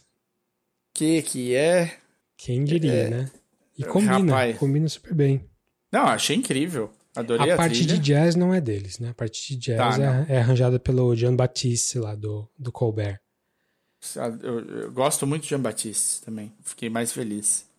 Pois é. Então, quem diria Trent Reznor e o Jean Baptiste na parte de jazz ali. Mas eu achei que ficou legal, porque deu uma cara diferentona pro, pra, pra trilha. Não é o pianinho emotivo do, do Michael Giacchino, que eu adoro também. Mas é uma coisa um pouco mais. Principalmente nas cenas do, do além ali, dá pra ver um score diferentão mesmo. Achei que combinou bem. Muito legal mesmo. Então é isso do Soul? Tem mais alguma coisa? Tô bem. Tá bom. Vamos passar pro, pro nosso último aí, pro nosso segundo prato principal aí, para sair com indigestão. Falar do Wonder Woman 1984. Wonder se, você for, se você for ver bem, o filme não fala em nenhum momento não chama Wonder Woman, não chama Mulher Maravilha, chama WW 1984. Não, WW84. 84. Nem sim. o 1900 tem. Pois é. Então, um filme que era para ter saído no ano passado, no ano passado. Era pra ter saído no fim de 2019, eles resolveram deixar pra começo de 20, tipo abril, assim, e não deu. Deu ruim. A tática falhou. É, eles tiveram que adiar, adiar, adiar, até que colocaram, falaram, tá, tá bom, então vamos botar só no, no streaming. Acho que foi pro cinema também, né? Mas quais cinemas, né? É, então, quem, quem foi ver, né? No É. cinema. Foi pra HBO, HBO Max, que foi onde eu tentei ver, mas não consegui, porque tava tão travando tudo, que eu tive que apelar pro bom e velho torrent. Olha só, eu não tive esse problema. Então, paguei pra ver, assim como pago minha assinatura certinha, Uhum. mas acabei tendo que ver de outra forma. E aí? Você falou, você deu uma prévia no, outro, no último episódio que você tinha achado melhor que o primeiro. Eu gostei. Eu, eu achei assim. O... Vou fazer então a introdução. Primeiro filme coloca a Mulher Maravilha saindo da ilha, ajudando o, o homem moderno numa guerra, que era a Primeira Guerra Mundial. E ela sai porque ela conhece um forasteiro, né? Um cara de fora da ilha. Ela Que sai acaba- por amor. Ela sai por amor. E assim, é, ela foi vendida, né, de cara como um, um filme. é, É a primeira grande heroína a ter seu próprio filme solo. E isso tinha um peso muito grande, dirigido por uma diretora, não por um cara. É, tinha uma série de coisas para alavancar bem a esse filme ele ser o bastião de um, de um futuro mais moderno, mais inclusivo, mais igualitário. Ainda mais no filmes mundo de do. Jack- do Zack Snyder, né? Falando do Snyderverse, que é que acho que é, é- a pegada bem mais masculina. E aí, eu, o filme é muito bem ambientado, o primeiro filme. Ele tem coisas muito legais. É muito difícil a gente ter algum foco na Primeira Guerra no cinema hoje em dia. O foco é extensivo na Segunda Guerra. É claro que a gente tem aí o 1917, né? Que veio para me contradizer. Mas o, o, é muito maior, né? A Segunda Guerra brinca mais com o imaginário nosso do que a, do que a Primeira. O, o- achei muito legal a ambientação tal, mas o último terço do filme, ele caga, perdão o termo, mas é exatamente isso que ele faz. O último terço do primeiro Mulher Maravilha é tenebroso no, no- no- tanto na, na- no visual, porque aquele Ares é de dar ódio de alguém usar tanto efeito. Os efeitos da. A DC escolhe muito, muito mal os efeitos dela. Parece que ela usa um CGI de 1994, assim. é, é- é, tipo, é complicadíssimo. Tem muito o CGI blur. que. É muito, nossa, e muito, muito flare, escuro, né? muito escuro, muito blur, muito motion blur, né? É. Dá pra ver que Não. o recorte não é grande coisa, assim, por incrível que pareça. Então, e você fala aí, quanto dinheiro vai nisso, né? Me, me- isso cansa demais. A briga, é- as brigas da DC, até pela natureza dos heróis, por eles serem todos semideuses e os cambal, é, e os que não são semideuses, são seres humanos normais, um, já são os mais interessantes, os personagens mais interessantes da DC.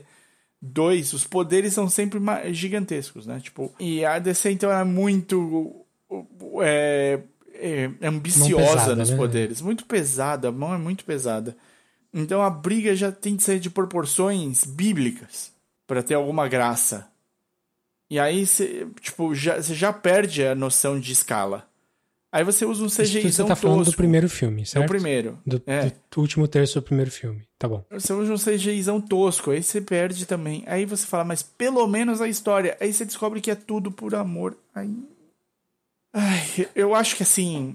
O, o filme era muito legal. Os dois terços iniciais bacanas. E você tava ali- o tempo todo ali considerando que ela saiu da ilha por causa de um cara e tudo mais. E pensando, ela saiu da ilha pela novidade, né? Pelo, por querer ver o mundo, a se aventurar.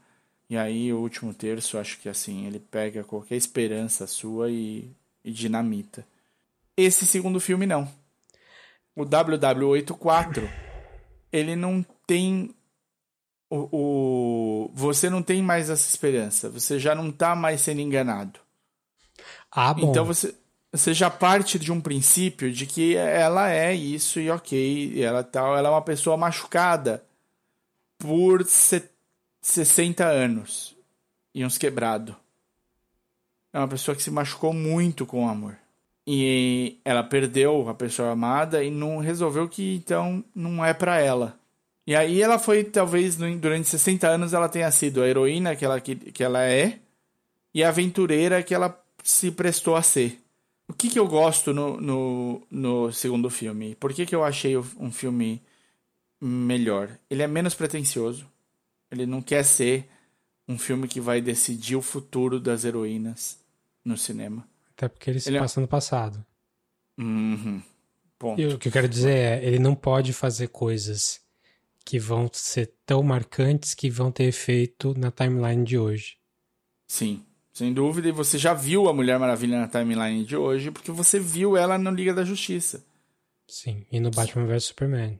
E Batman vs Superman. Então você sabe que, tipo, o, o, o- ela não pode causar nesse sentido. Então, aí você tem o setting dos anos 80, que é um setting sempre divertido. É uma coisa leve, também despretensiosa pra caramba. Os anos 80 talvez seja a década mais despretensiosa da humanidade. Ah, Ah, Aloprei, né? assim, Pretensão da minha parte dizer isso. como você ousa, Mário? Assim, acho que tudo que você falou desde que você começou a falar do primeiro filme da Mulher Maravilha, eu acho exatamente o oposto. É mesmo? Tudo. Assim, Olha lá. muito me Porrada admira. no catching up. muito me admira você ter odiado o último terço do primeiro filme e gostar de qualquer coisa do segundo filme. Porque o segundo filme é exatamente o último terço do primeiro filme. Inteiro. Eu não senti isso. Eu acho que talvez por eu já, já tá combalido. Tipo, o que, que- quais são as suas críticas ao, ao- ao último terço? Primeiro, muito CGI mal feito. Esse filme é muito CGI mal feito. Da Mas é- abertura do filme divertida, você vê ela flutuando de um jeito esquisito com um blur bizarro no cabelo. Sim. E se a gente for falar do final do filme, nem, nem vou falar ainda porque é spoiler. Aí você falou que era uma questão do. de- de- que é ridículo ela fazer as coisas por amor. Esse filme é inteiro sobre ela fazer coisas por amor e assim, 20 vezes pior do que o primeiro filme. E a gente vai ter que falar em spoiler também disso, porque tem algumas coisas que acontecem ali nessa questão de, de amor que são muito sérias e não fazem o menor sentido. Mas Com eu tô, eu tô pronto pra esse debate Tá nas bom. duas frentes. Boa. Pré-spoiler e pós-spoiler. Tem problema. O que mais você falou que você ode- odeia no, no- no- no- último terço? Que o vilão era ridículo, o vilão desse é ridículo. Ah, Eu não- aí, Aí eu discordo já. É- é- o vilão desse não é ridículo. Eu não acho. Eu, eu acho. Eu tenho. Eu, eu já, eu assumo que eu parto de um princípio complicado. O Maxwell Lord é dos meus personagens favoritos da DC. não, eu concordo, eu gostei. Eu gostei do Paulo Pascal. Já te falo já. Pedro. Pedro Pascal. Olha lá. Já, já vi gente falando, errando Pablo Pascal, falando assim, que idiota, você sabe que é Pedro Pascal. Já gostei do Pedro Pascal. Não só porque eu gosto dele fora do. Eu acho, achei que ele fez um personagem super exagerado e ridículo nesse filme e, e comprei. Beleza. Não tô falando, não tô falando dele, tô falando da, da- do, do outro vilão do filme. Ah, sim. Sim. Que você, pelo jeito, mal lembrava de tão inútil que é aquele vilão. É, é inútil. E toda e a é- questão da CGI mal feito, tá aí. Desnecessário também. Ridículo. É, é, ridículo, ridículo, cara. Eu achei muito ruim essa parte. Tava tudo indo bem. Ah, não, também não tava já. Tava Mas- tudo indo bem até o CGI. Você tava ali no filme até aquele CGI, Davi. Não, assim, eu vou. eu- vou te falar que eu não comecei odiando o filme. Não, não comecei odiando. Não, não achei que o filme. Não, não comecei querendo odiar o filme. Mas o- no que o filme não foi meh, ele foi assim. Se você parar pra pensar em algumas. em al- qualquer coisa em termos de plot, não faz sentido. Não tem por que esse filme ser nos anos 80, a não ser pra zoar a moda, talvez. Uhum, uhum, uhum. É isso aí. É. É, Podia ser qualquer ano. assim, eu, eu falei do The Nest lá no começo, né? O filme se passa nos anos 80 porque o tema do filme, que eu também não falei na, na, quando eu falei dele, é ambição. É, é, é, foi uma época em que as pessoas queriam ganhar dinheiro e não ter escrúpulo, e Os isso era bem visto. É, os, os yuppies principalmente. Isso era bem visto, você ser ambicioso. É um pouco como é hoje com os pessoal que mexe com ações e tal. Uhum. Isso voltou um pouquinho. É, nesse filme. Na, Já sei o que é legal dos anos 80. O quê? A ambição descontrolada e as pochetes. Vamos trazer É, os dois de volta. Exatamente. É, é isso. E a ambição descontrolada, assim. O, o que eu achei desse filme? Ele é um bom gibi. Hum. Se tivesse isso no gibi, eu tô usando o termo gibi, eu, eu gosto do termo gibi, assim, tem um apego emocional pro gibi. Eu não acho pejorativo. Mas Boa. aqui eu tô, tô, tô colocando Usando um pejorativamente. pouco pejorativamente. É, eu acho que ele é um bom episódio de, de desenho. Assim, um episódio daqueles desenhos dos anos 80 e 90, assim. Porque ele vai. Ele é muito ambicioso em termos de vamos mudar o mundo, vamos fazer a- o caos virar de ponta cabeça, mas tudo volta ao normal no final e é, tá todo mundo, todo mundo muito bem e vamos dar um abraço e ser amigos. Entendi. É tipo, ele. Talvez até pelo setting, né? Ele é um filme que, como a gente falou, a gente sabe que ela não pode mudar a linha do tempo. Sim. Então não tinha como o filme acabar de um jeito é, super. Tinha de ser uma boa aventura. É, mas como é que ela muda tanto as coisas e depois quer, quer dizer que não mudou nada, cara? Como é que em 2000 e agora, na DC, 2000 e hoje. as 2000 e hoje, as pessoas não lembram ou não referenciam, ou não é um evento é, memorável o que aconteceu em 84? Como que as pessoas não sabem quem ela é, que ela é ela? É. É. Porque, não tipo, passou no- tempo suficiente, né? Nos, Não, nos filmes, não, não foram umas duas gerações aí. É, no, no, no é. Batman vs Super-Homem ela é uma arqueóloga, Uma não é? pessoa- Arqueóloga? É, uma pessoa numa festa. É, sei lá, ninguém sabe. Sim. Vou lá. muito, muito pra falar em spoiler, mas fala. A minha defesa é simples. É uma defesa de expectativa. Eu não tinha expectativa. Aí que tá. Então, mas é- eu acho, pra mim, para mim, a minha expectativa no Mulher Maravilha era maior do que no Mulher Maravilha 84. A mulher, no para esse filme, eu já tava resignado quanto à questão do, do amor. Eu tava tão resignado porque, é, é, assim, se você viu o trailer, tem um spoiler do- de uma coisa que é- seria impossível. Então, eu já sabia que isso, esse fantasma estaria presente no filme Eles E iam ter que o- explicar. eles iam ter de explicar e assim, que fosse o que fosse, fosse real, fosse ilusão, fosse memória, fosse o, o escambau, fosse o que fosse, estaria presente o amor de novo, de qualquer maneira.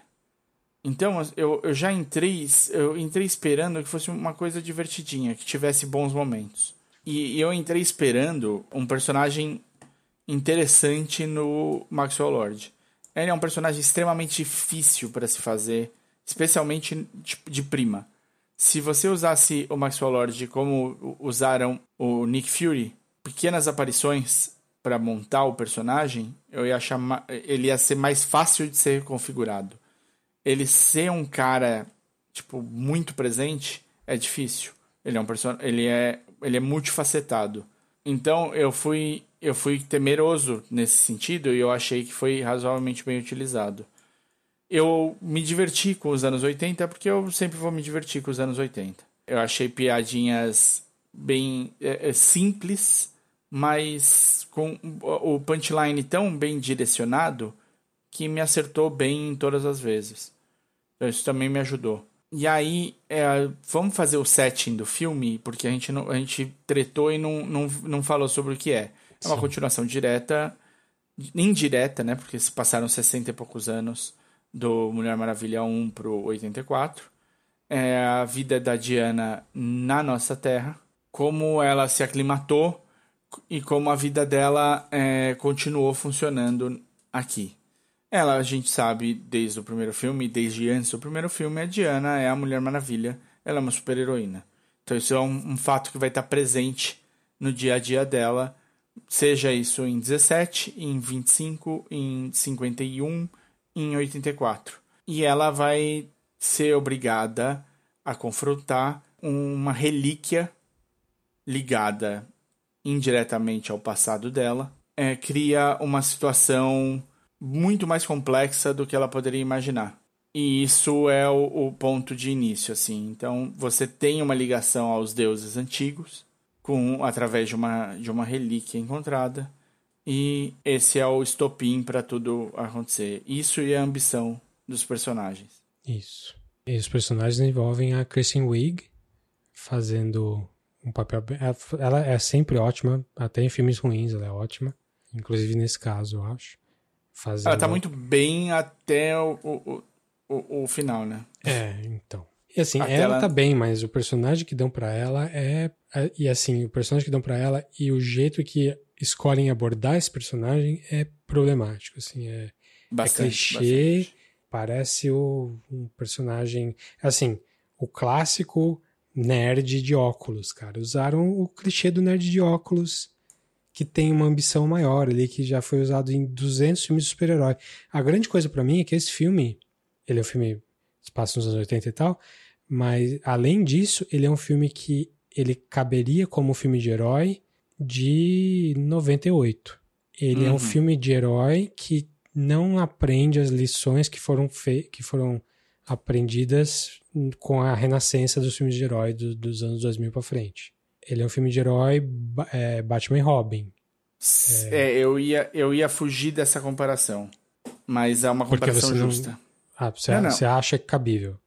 Eu, não, é uma comparação justa.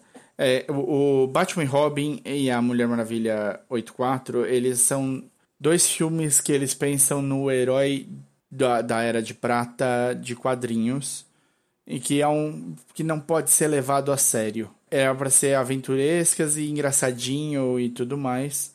E o problema é assim, o Batman e Robin sai muito mais uma caricatura do que ele queria ser do que a Mulher Maravilha, na minha, na minha opinião. Mas eu entendo a comparação. Eles são dois filmes bem né, que caminham nesse sentido. Então, para quem fizer a comparação e não gostar por esse motivo, é super compreensível.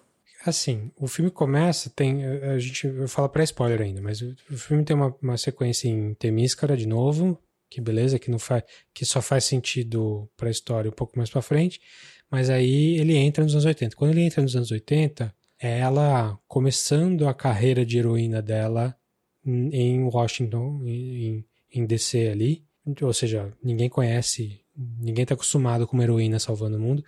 E é uma coisa super chiclete e, colorida e bobinha. E eu, eu, gostei disso, achei legal. Achei a sequência dela pegando o bandido de joalheria no shopping é divertida. Pô, beleza, Sim. tô Sim. Tô, comprei essa ideia. Vamos lá, o filme vai, vai nessa toada, tá bom. Mas o filme não fica nessa toada, assim. Ele acho que ele quer, ele, ele vai ficando mais ridículo sem ficar bonitinho. E aí ele, quando ele expande muito o que ele quer falar ali, eu acho que ele começa a se levar a sério, que aí eu acho que é o problema aí. Que é o problema do Batman e Robin ali no começo. Tipo, ele é uma super caricatura ruim, mas ele não consegue segurar dois minutos você pensando no que está acontecendo. Ah, para mim, esse filme teve muito mais mãos do que deveria ter. Assim, não, não, sei exatamente o que aconteceu, mas não parece um filme que é o filme autoral da Patty, da Patty Jenkins, sabe? Parece que é uma coisa Sim. que todo mundo meteu o dedo. Tem uma questão de história ali que não tem por que ser como foi. E assim que a gente entrar em spoiler, a primeira coisa que eu quero falar. Vai abrir falando isso. É. Porque realmente não, não faz, não, não tem por quê? É, você tá arrumando problema pra cabeça, filme. Por que você vai fazer isso com você mesmo? É porque teve um monte de dedo na história. E é estranho, porque o filme que teve tanto tempo na geladeira, né? Podiam ter. Podia ter sido retrabalhado. Talvez. Vai saber. Talvez seja isso que tenha acontecido. Então, talvez. Bom, quando chegar em spoiler eu vou, vou querer falar. Mas enfim, é... o começo do filme é divertidinho, eu tava gostando da ideia, eu achei meio estranho um pouco os efeitos. Mas beleza, comprei a ideia. Mas aí ele vai, é DC, vai né? se enrolando, você se enrolando. Era DC, você falou, aceita esses efeitos aí, vamos lá. É, então. Mas assim, comparando com o primeiro filme, eu adoro o primeiro filme. Inclusive, eu gosto do último terço. Não adoro, mas gosto. Uhum. O que eu não gosto muito é Alan Temíscara. Eu achei meio. A galera adora e eu acho meio meh. Mas, tipo, aquele meio ali do, do primeiro filme eu acho muito bom. Eu adoro esse Royal Galera aí. A galera adora. Quem é a galera? É o Royal É, Galera. Sim, é. o Royal Galera, claro. O, o Zeitgeist. Sim. É, será que a gente vai pro spoiler, então? Vamos, vamos sim. Eu acho Mas, que assim, tá, tá bem. Resumão, eu, enquanto eu tava assistindo, primeiro, é um filme super longo. É longo. Duas horas Você e meia, cara. Te faz questionar.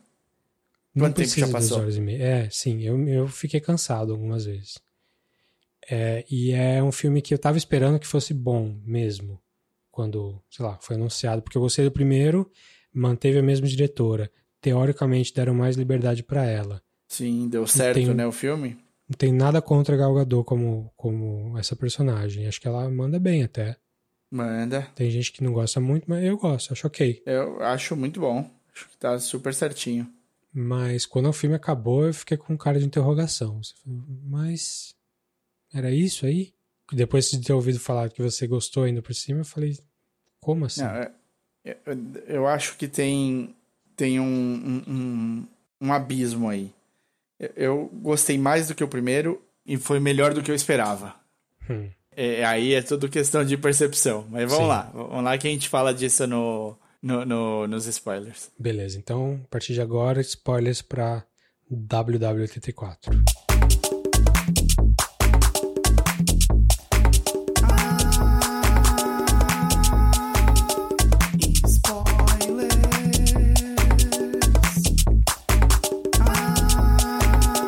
Por quê? Desce a lenha aí. Desce a lenha. Por quê? Assim, quer trazer o Steve Trevor? Qual é o nome dele? Quer trazer o Chris Pine de volta? Traz o Chris Isso, Pine é. de volta. O Steve. Tá bom, o Steve tá ótimo pra ele. Por que que você tem que colocar ele no corpo de outra pessoa? Aonde que tá escrito que é assim que funciona? Não faz nenhum sentido. Não, Por que que você tem que fazer... E assim, eu nem, nem quero chegar no lance do... Ela está estuprando o cara porque o cara não tem consentimento. Não, não preciso chegar lá pra achar isso ridículo. Ah, não. Nossa, falaram sobre isso? Falaram, falaram. Ah, Jesus. Afinal, no final do filme, ela vê o cara de novo e, cara, ela já transou com ele várias vezes. E o TV cara não faz a pelado, menor né? ideia. É. É, é a cara de TV pelada. É, mas, tipo, por quê? Por que, que só não traz ele do nada? Tra- sei lá, traz ele do cemitério. Não, não tem por que ser um outro cara. É, não, tipo, o pedido dela foi claramente pra ter ele de volta. Foda-se, ele se Sim. materializa. Ô, Rocha, né? Você é o melhor que isso, né, meu filho? e Isso a assim, barganha, e a barganha foi boa, porque tipo a Rocha tá tirando o poder dela. É. Eu Então, também. se tem uma barganha boa nisso daí, é tipo, me traz o cara, eu quero o cara, né, John? Não, não falei, puta, sabe o que eu queria? Eu queria a mente dele no corpo de. Não, eu quero o cara. E eu queria estar sob uma ilusão em que visse outro cara, mas achasse que, esse é o meu, que era o meu cara. Não, porque. E além de tudo, assim, tipo, muito bacana. Nossa, um amor do, do mental, né? Tipo, uma Também coisa legal. supera, né, Mas- Diana? Supera. É, é, a fila tem de andar, Diana, mas o, o, o- acho que principalmente assim, o, o- ele entrou no corpo de outro cara, ele pode até ter- trazer os movimentos dele pro corpo. O toque é outro, cara. O cheiro é outro. Ah, mas 60 anos, né? Você esquece.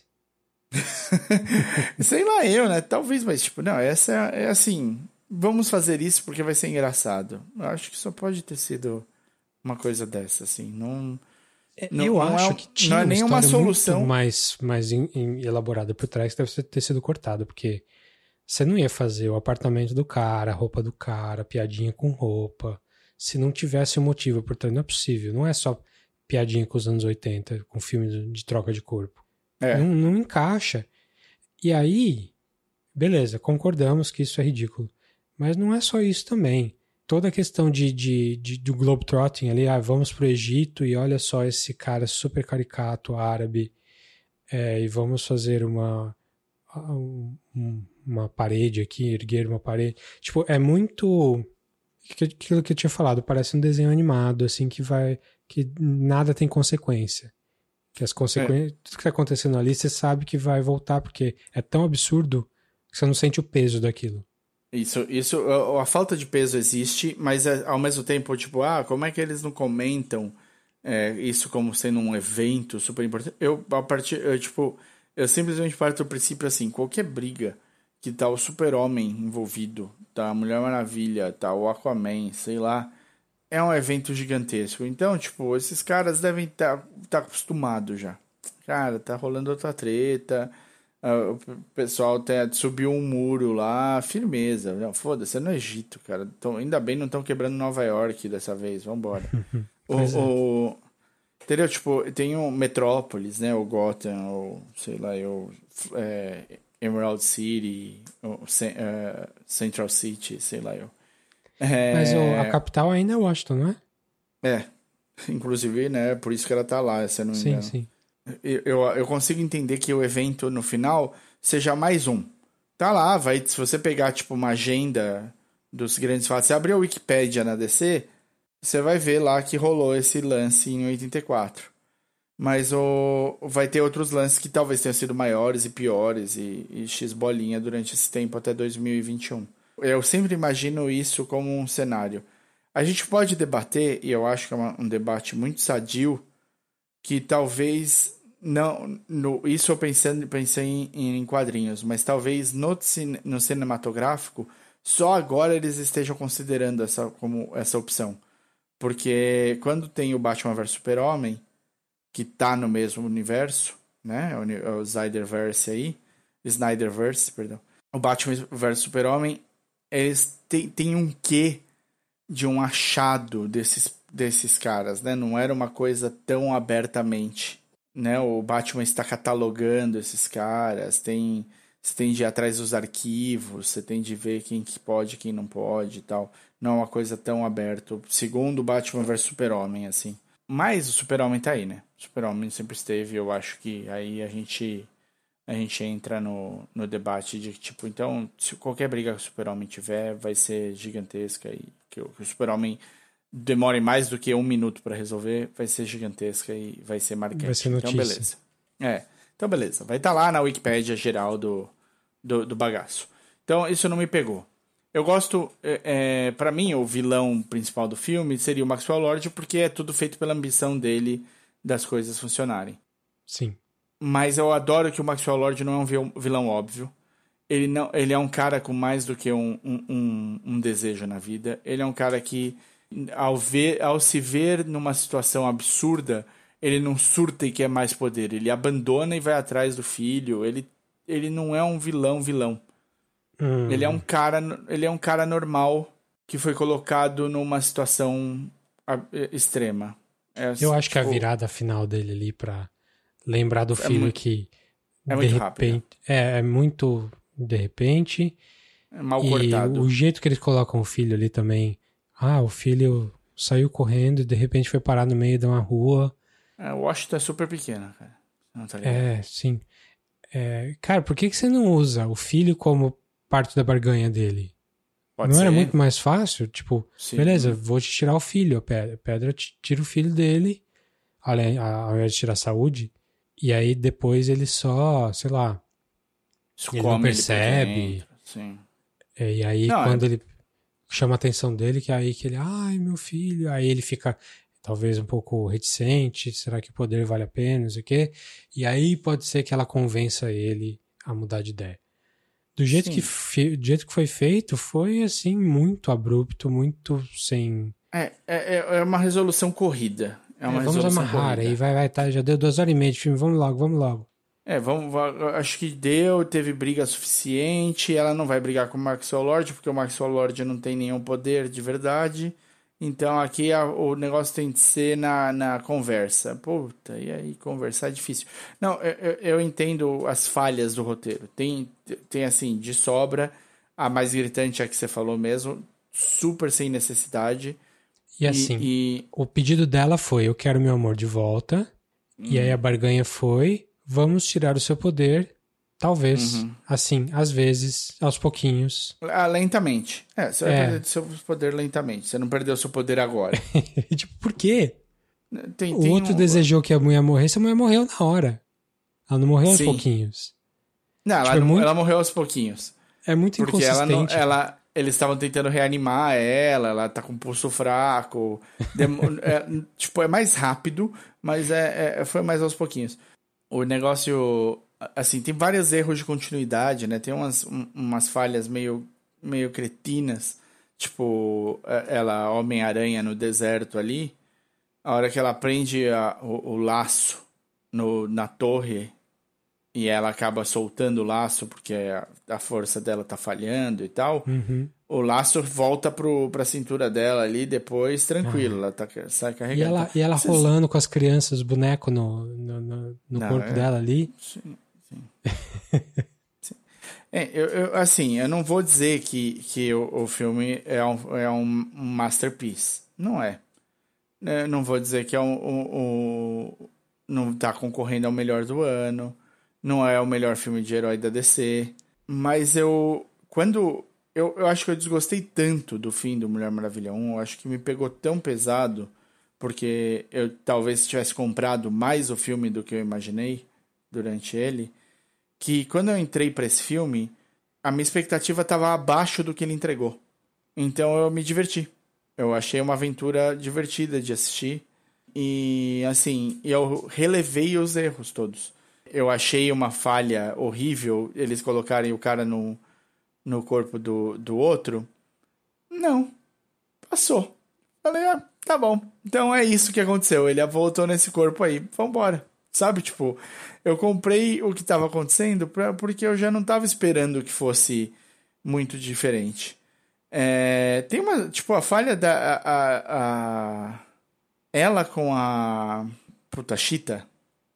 Como é que é o nome da. Não lembro. o É, da- não, como é que é o nome do personagem? Eu, ela com a Christian Wiig, tipo, uma das primeiras coisas que ela fala é que ela invejava a vida da Christian Wiig.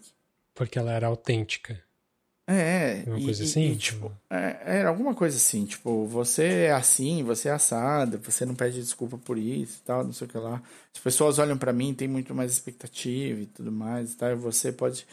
E, e a Kristen Wiig não acredita nela e tal. E aí a Kristen Wiig, ela, ao começar a ganhar os poderes e tudo mais da, mulher, da, da Diana, ela se ressente da Diana. Só que ela tinha zero motivo pra se ressentir da Diana. É, Diana é. nunca, nunca foi escrota com ela. E, e assim, eu, a minha leitura, né? A gente, eu falei com isso com a, com a Marina depois. E a minha leitura foi tipo.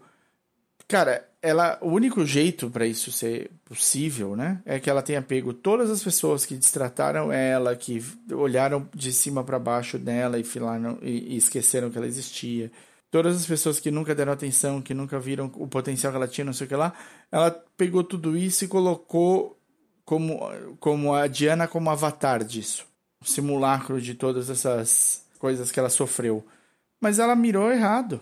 A Diana nunca foi essa pessoa e, ao contrário, quando ela teve a oportunidade, ela tratou muito bem. Eu acho a, Adri- a Diana muito mais escrota com, com a. É Bárbara, se bobear. nome dela. Muito mais escrota com a Christian Wiig depois que a coisa já tá andando. Porque aí, tipo, ela é muito seca quando ela tá no modo Mulher Maravilha. Toda vez que ela fala com, com, a, com a Kristen Wiig, ela, ela dá ordem. Faz tal coisa. Eu te ligo daqui a pouco pra saber o que deu. Tipo, é sempre meio que, tipo, vai lá. Eu tô mandando, você faz e foda-se. Ela não era chefe da Kristen Wiig, não, não era do mesmo departamento. Então, tipo, eu acho, eu acho que se ela se ressentisse depois, faria mais sentido.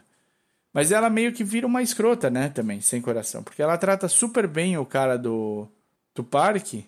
O, o cara, ela leva comida lá pro cara no, no Sim. sentado no, no banco. É, lá. a barganha dela é que ela perde a humanidade, né? A Perde humanidade, é. Ela deixa de ser quem ela é. E aí, tipo, é- o que é perder a humanidade, né? Tipo, você não ligar mais pro cara, firmeza. Agora, você jogar todo o ressentimento teu em cima de uma outra pessoa, não é perder a humanidade. Talvez ser, é ser mais humano, né? De tudo.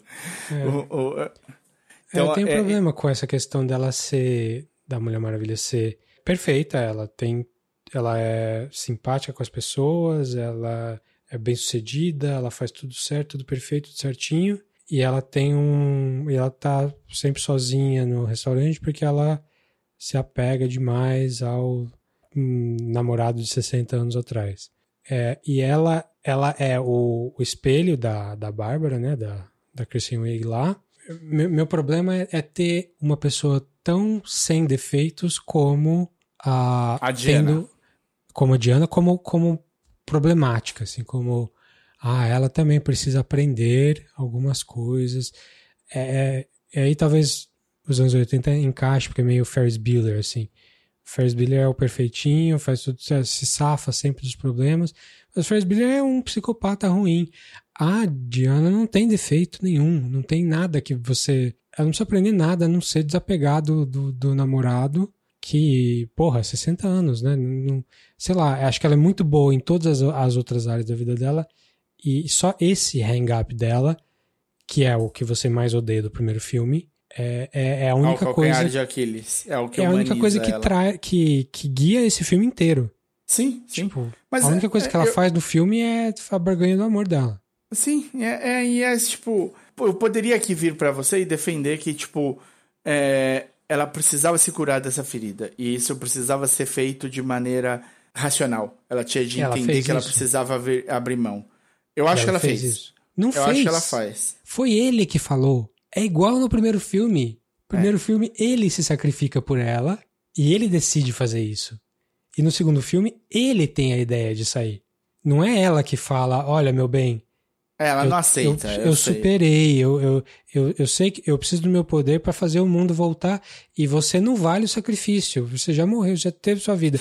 Então eu vou. Aí o cara fala, não, Você não eu vale quero, o sacrifício. eu quero ficar, por favor, eu te amo, eu voltei, me deixa ficar aqui. E ela fala: Não, você tem que ir embora, eu preciso superar você. Não tem isso. A escolha é Sim. dele. Sim, ela não sim, faz nada, ela só sofre a escolha dele. E aí ela ganha de mão beijada o poder de volta. Mas aí, aí eu acho que. Não, é- ele não tem escolha. A escolha é dela. Ele convence ela. E aí não, eu te dou. ela tem que te falar, dou. mas só depois que ele martelou na cabeça dela. Tipo, Não, aí, tá- assim- aí fica fácil, né? Não, não fica fácil. Não é fácil. Não é uma decisão simples. Eu acho que assim, aí você tá, você tá tirando também o peso da decisão. Se aquilo era a coisa mais importante pra ela, se era a coisa que ela mais quis por 60 anos, decidir, mesmo sabendo que era, ela precisava disso, que ela precisava, que o mundo precisava disso, que o bem de muitos é melhor, mais importante do que o bem de um só, ela precisava ser convencida, ela O que, precisava. que ia acontecer se ela não tivesse abrido mão? Ah, Que futuro que ela tinha? Ninguém tinha futuro Nem, nenhum. ela ia né? morrer, ela era mortal, o cara ia morrer, o mundo ia acabar. Não é uma escolha. Sim. Mas ela, ainda assim, ela poderia ter dito não. Hum, até Ela cinco poderia. minutos depois, quando ela reconsiderasse. Então, é, é- é- o problema todo é o seguinte: o, o- a minha visão, por que, que ela não queria abrir mão dele? Porque ela acreditava que, mesmo estando naquele estágio fragilizado e tudo mais, sem a, grande parte dos poderes dela, ela ainda era capaz. Ela não precisava abrir mão do que ela queria pra, tipo, dá pra fazer os dois. Eu acho que essa era a sensação que ela tinha. Ela não, não ia abandonar o mundo. Ela não ia deix- deixar de tentar. O negócio é que ela achava que, que ela era não possível. achava que ia morrer. Porque ela tava morrendo, Não. ela tava com um tiro no ombro. É, não, ela viu que tava ruim pra ela. Mas o e ela sabia que a briga não ia ser igual. O que ela não imaginava é que ela ia encontrar a Chita que ela encontrou. Ela não imaginava que ela achou que talvez qual que era o negócio? Se eu chegar no Maxwell Lord, eu, eu consigo tirar isso aqui no, na, no Lero. E aí Na tá resolvido. É, tá resolvido, porque o meu pedido foi pra pedra. E se eu conseguir ter uma vida humana plena, eu tô resolvida. É, é- é, tipo, eu morro, ele morre, mas a gente viveu junto. E eu não tive essa oportunidade. Eu não pude viver o meu amor. Ah, Bom. olha só, foi tão pesado que ficou 60 segundos em silêncio aqui. Vocês não sabem porque o Davi vai editar. Mas o. Vou deixar, vou deixar. Então. Não, mas é. é- não, não, não, sensação é tô, não tô convencido de, de- desse. Não, desse- lógico. Mas, Não, mas eu enfim. sei. É, é assim, eu, o, o que acontece? É todo um trabalho que você. Eu vou, vou ser muito sincero aqui. O, pro filme ser considerado bom, pra ser um bom filme, faltou. E, e Que aí. bondade é sua. É, não, faltou. E aí, se você quiser levar numa boa, você tem de fazer esse esforço. Você tem de é, é, criar é, soluções que o roteiro não apresentou e não tem. O roteiro nem, nem passa perto de querer ter essas soluções. Então, por que que pra mim eu me diverti? Eu vi uma aventura legalzinha e desliguei o cérebro. Se você é capaz de desligar o cérebro, você, co- você vai curtir até Velozes e Furio- Furiosos. A velha desculpa de desligar o cérebro. Olha que tem gente que adora Velozes e Furiosos assim, sem desligar o cérebro. Vou falar uma coisa aqui. É, é- é sabedoria. Ali tem ensinamento em Velozes e Furiosos. Mas a vamos... família, né? A família é o que, o que Não, importa é a é- família. os ditados oriental não tem como ganhar. Não tem como ganhar, Davi. Mas é, Mas então, assim- se, se você tá procurando um filme que você possa só se divertir e que você já fez as pazes com o fato de que, um, efeitos especiais vão, não vão ser os melhores que você já viu. Dois, em, em 2021. v- Vamos falar aqui, eles, os efeitos especiais do Mulher Maravilha e da DC no geral competem com os filmes dos anos 90. Então, assim, tem 20 anos de, de novidade aí, gente. Vamos correr. Dois, se você não se já aceitou que é um filme sobre amor, de novo, e sobre a perda do amor, sobre a dor que o amor causou em você e quem você virou por causa dessa perda, você pode gostar do filme. Tem piadas interessantes aqui e ali, tem bons momentos da Kristen Wiig, tem um Pedro Pascal não no seu melhor momento, Mas bom, tem eu provável- gosto dele. ele, não, ele é sempre bom. E é por isso que eu disse não no seu melhor momento. Ele é grandioso como Oberyn. Ele é muito, muito bom como Mandalorian. E ele não tá no melhor momento, mas ele não tá ruim. Ele não sabe ser ruim. Mas ele Pedro virou meme, Pascal. cara. E o meme desse filme acho que quase faz valer o filme.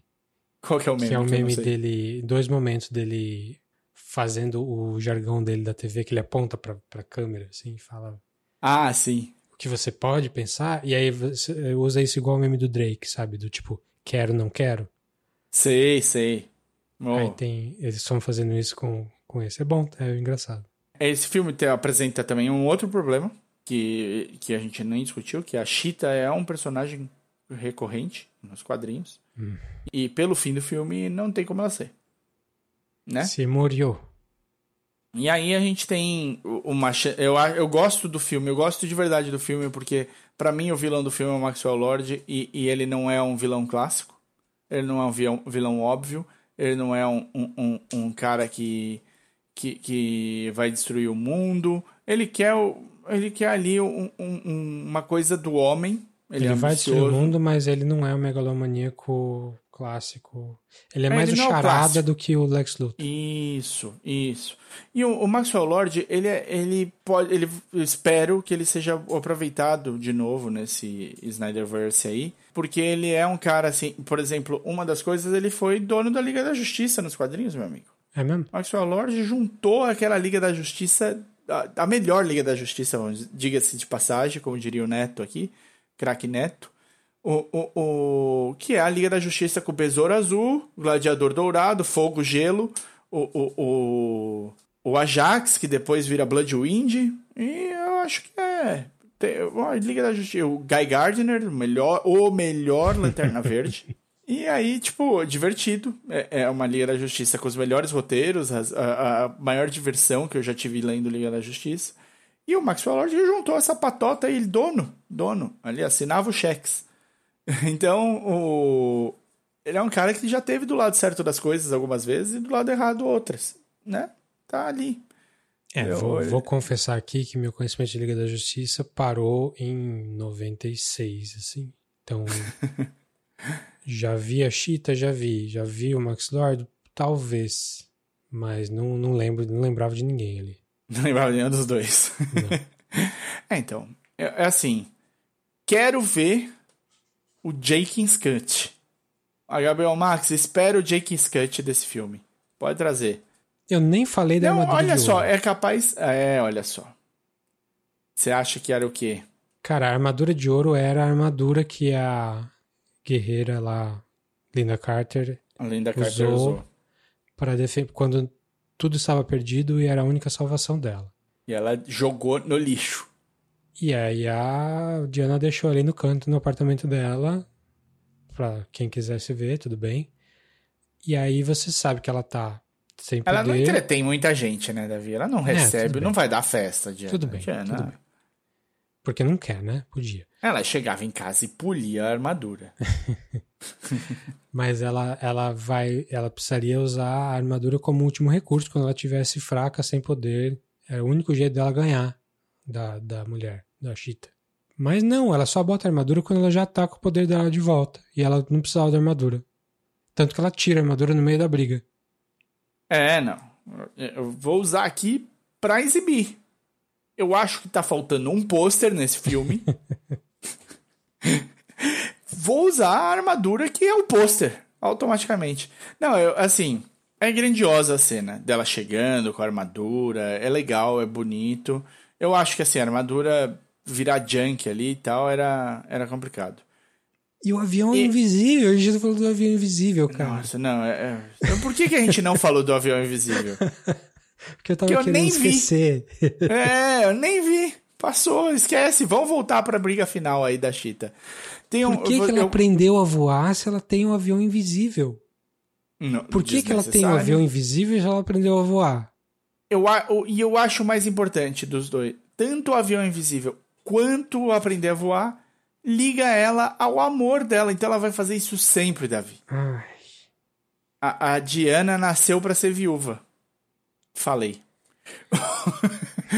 O- bom. é- Não, é, mas é o que eles fizeram com ela.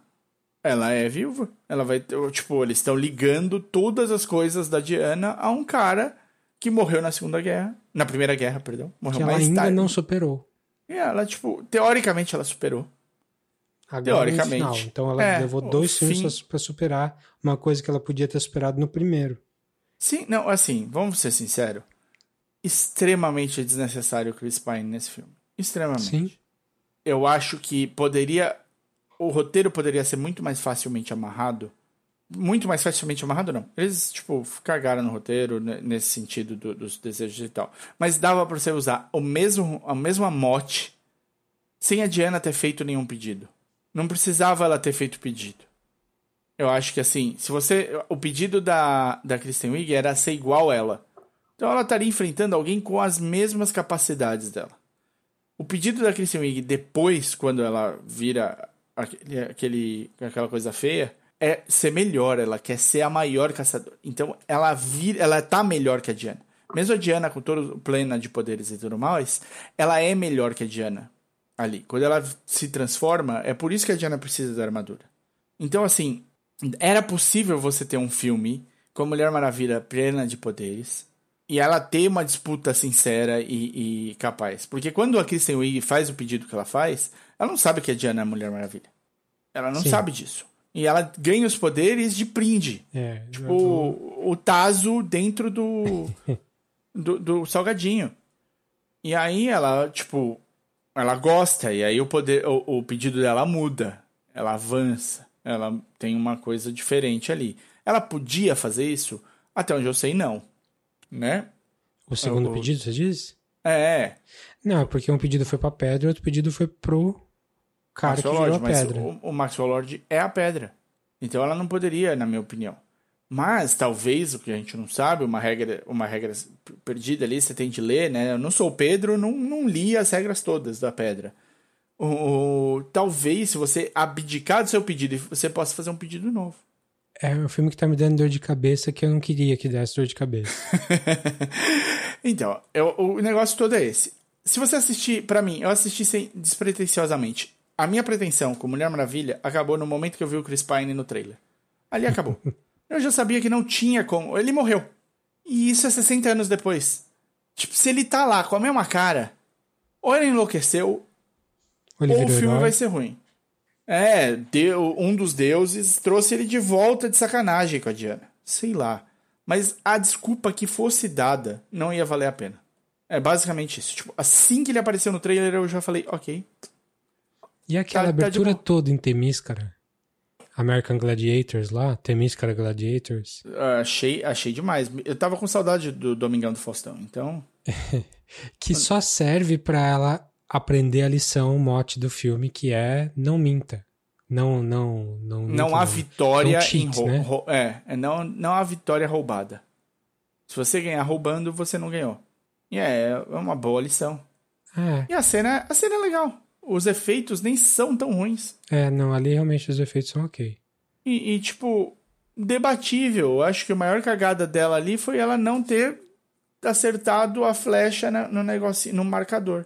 Porque de resto tava tudo ok. né? Ela completou o negócio em primeiro lugar. Mas tudo bem, tô, tô aqui, de- tô brincando de advogado diabo, não vou fazer isso. Eu- o que, para mim, realmente, assim, o trailer meio que resolveu pra mim, olha, esse filme vai ser isso. Não dá pra eu levar a sério. Então eu vou tentar me divertir ao máximo com o filme.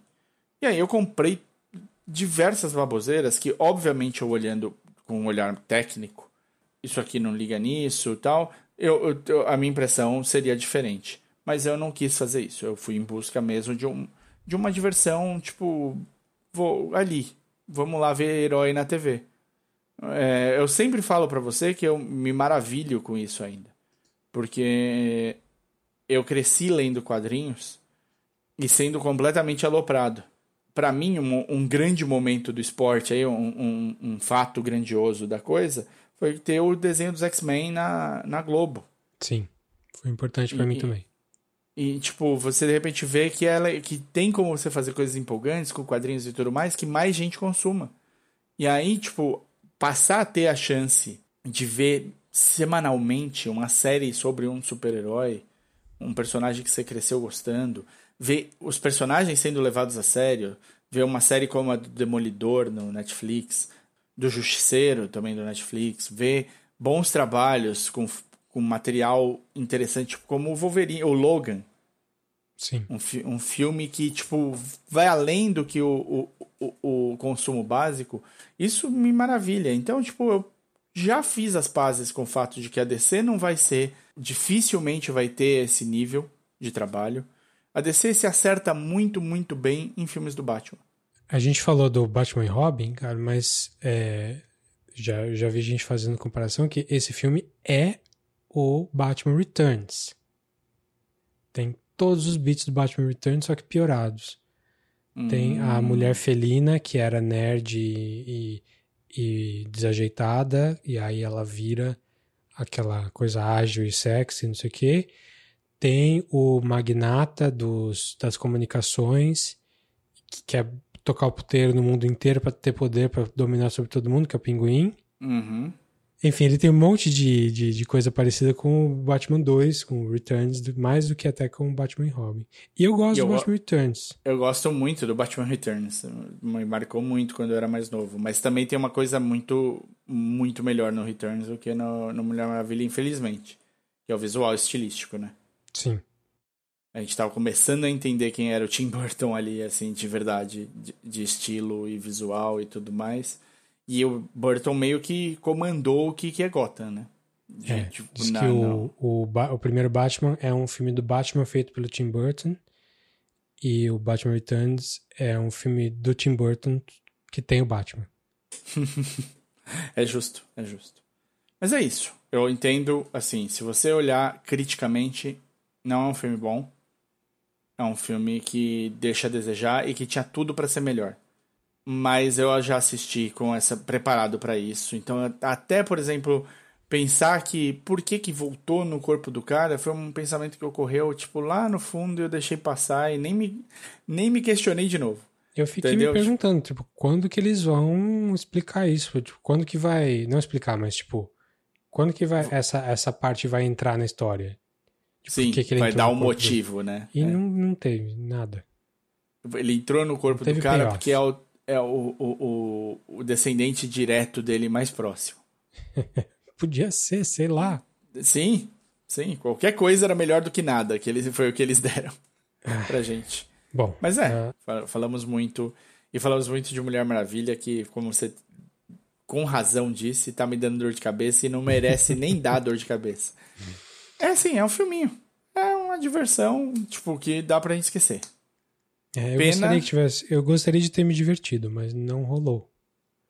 É, então, pena, pena porque merecia mais. Merecia, É, merecia. mais. Não, é, a personagem merecia e o jeito que a DC tava levando a coisa podia ser que, enfim, deram uma, uma diretora, deram teoricamente carta branca, mas talvez tiraram a carta branca, não sei.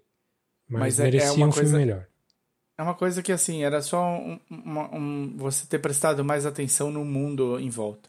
Se o, o, o- a coisa que foi mais criticada do primeiro filme foi ela ter feito tudo isso por causa de um homem e de um amor, é, você não precisa trazer isso de volta pro próximo, entendeu? Tipo, double down.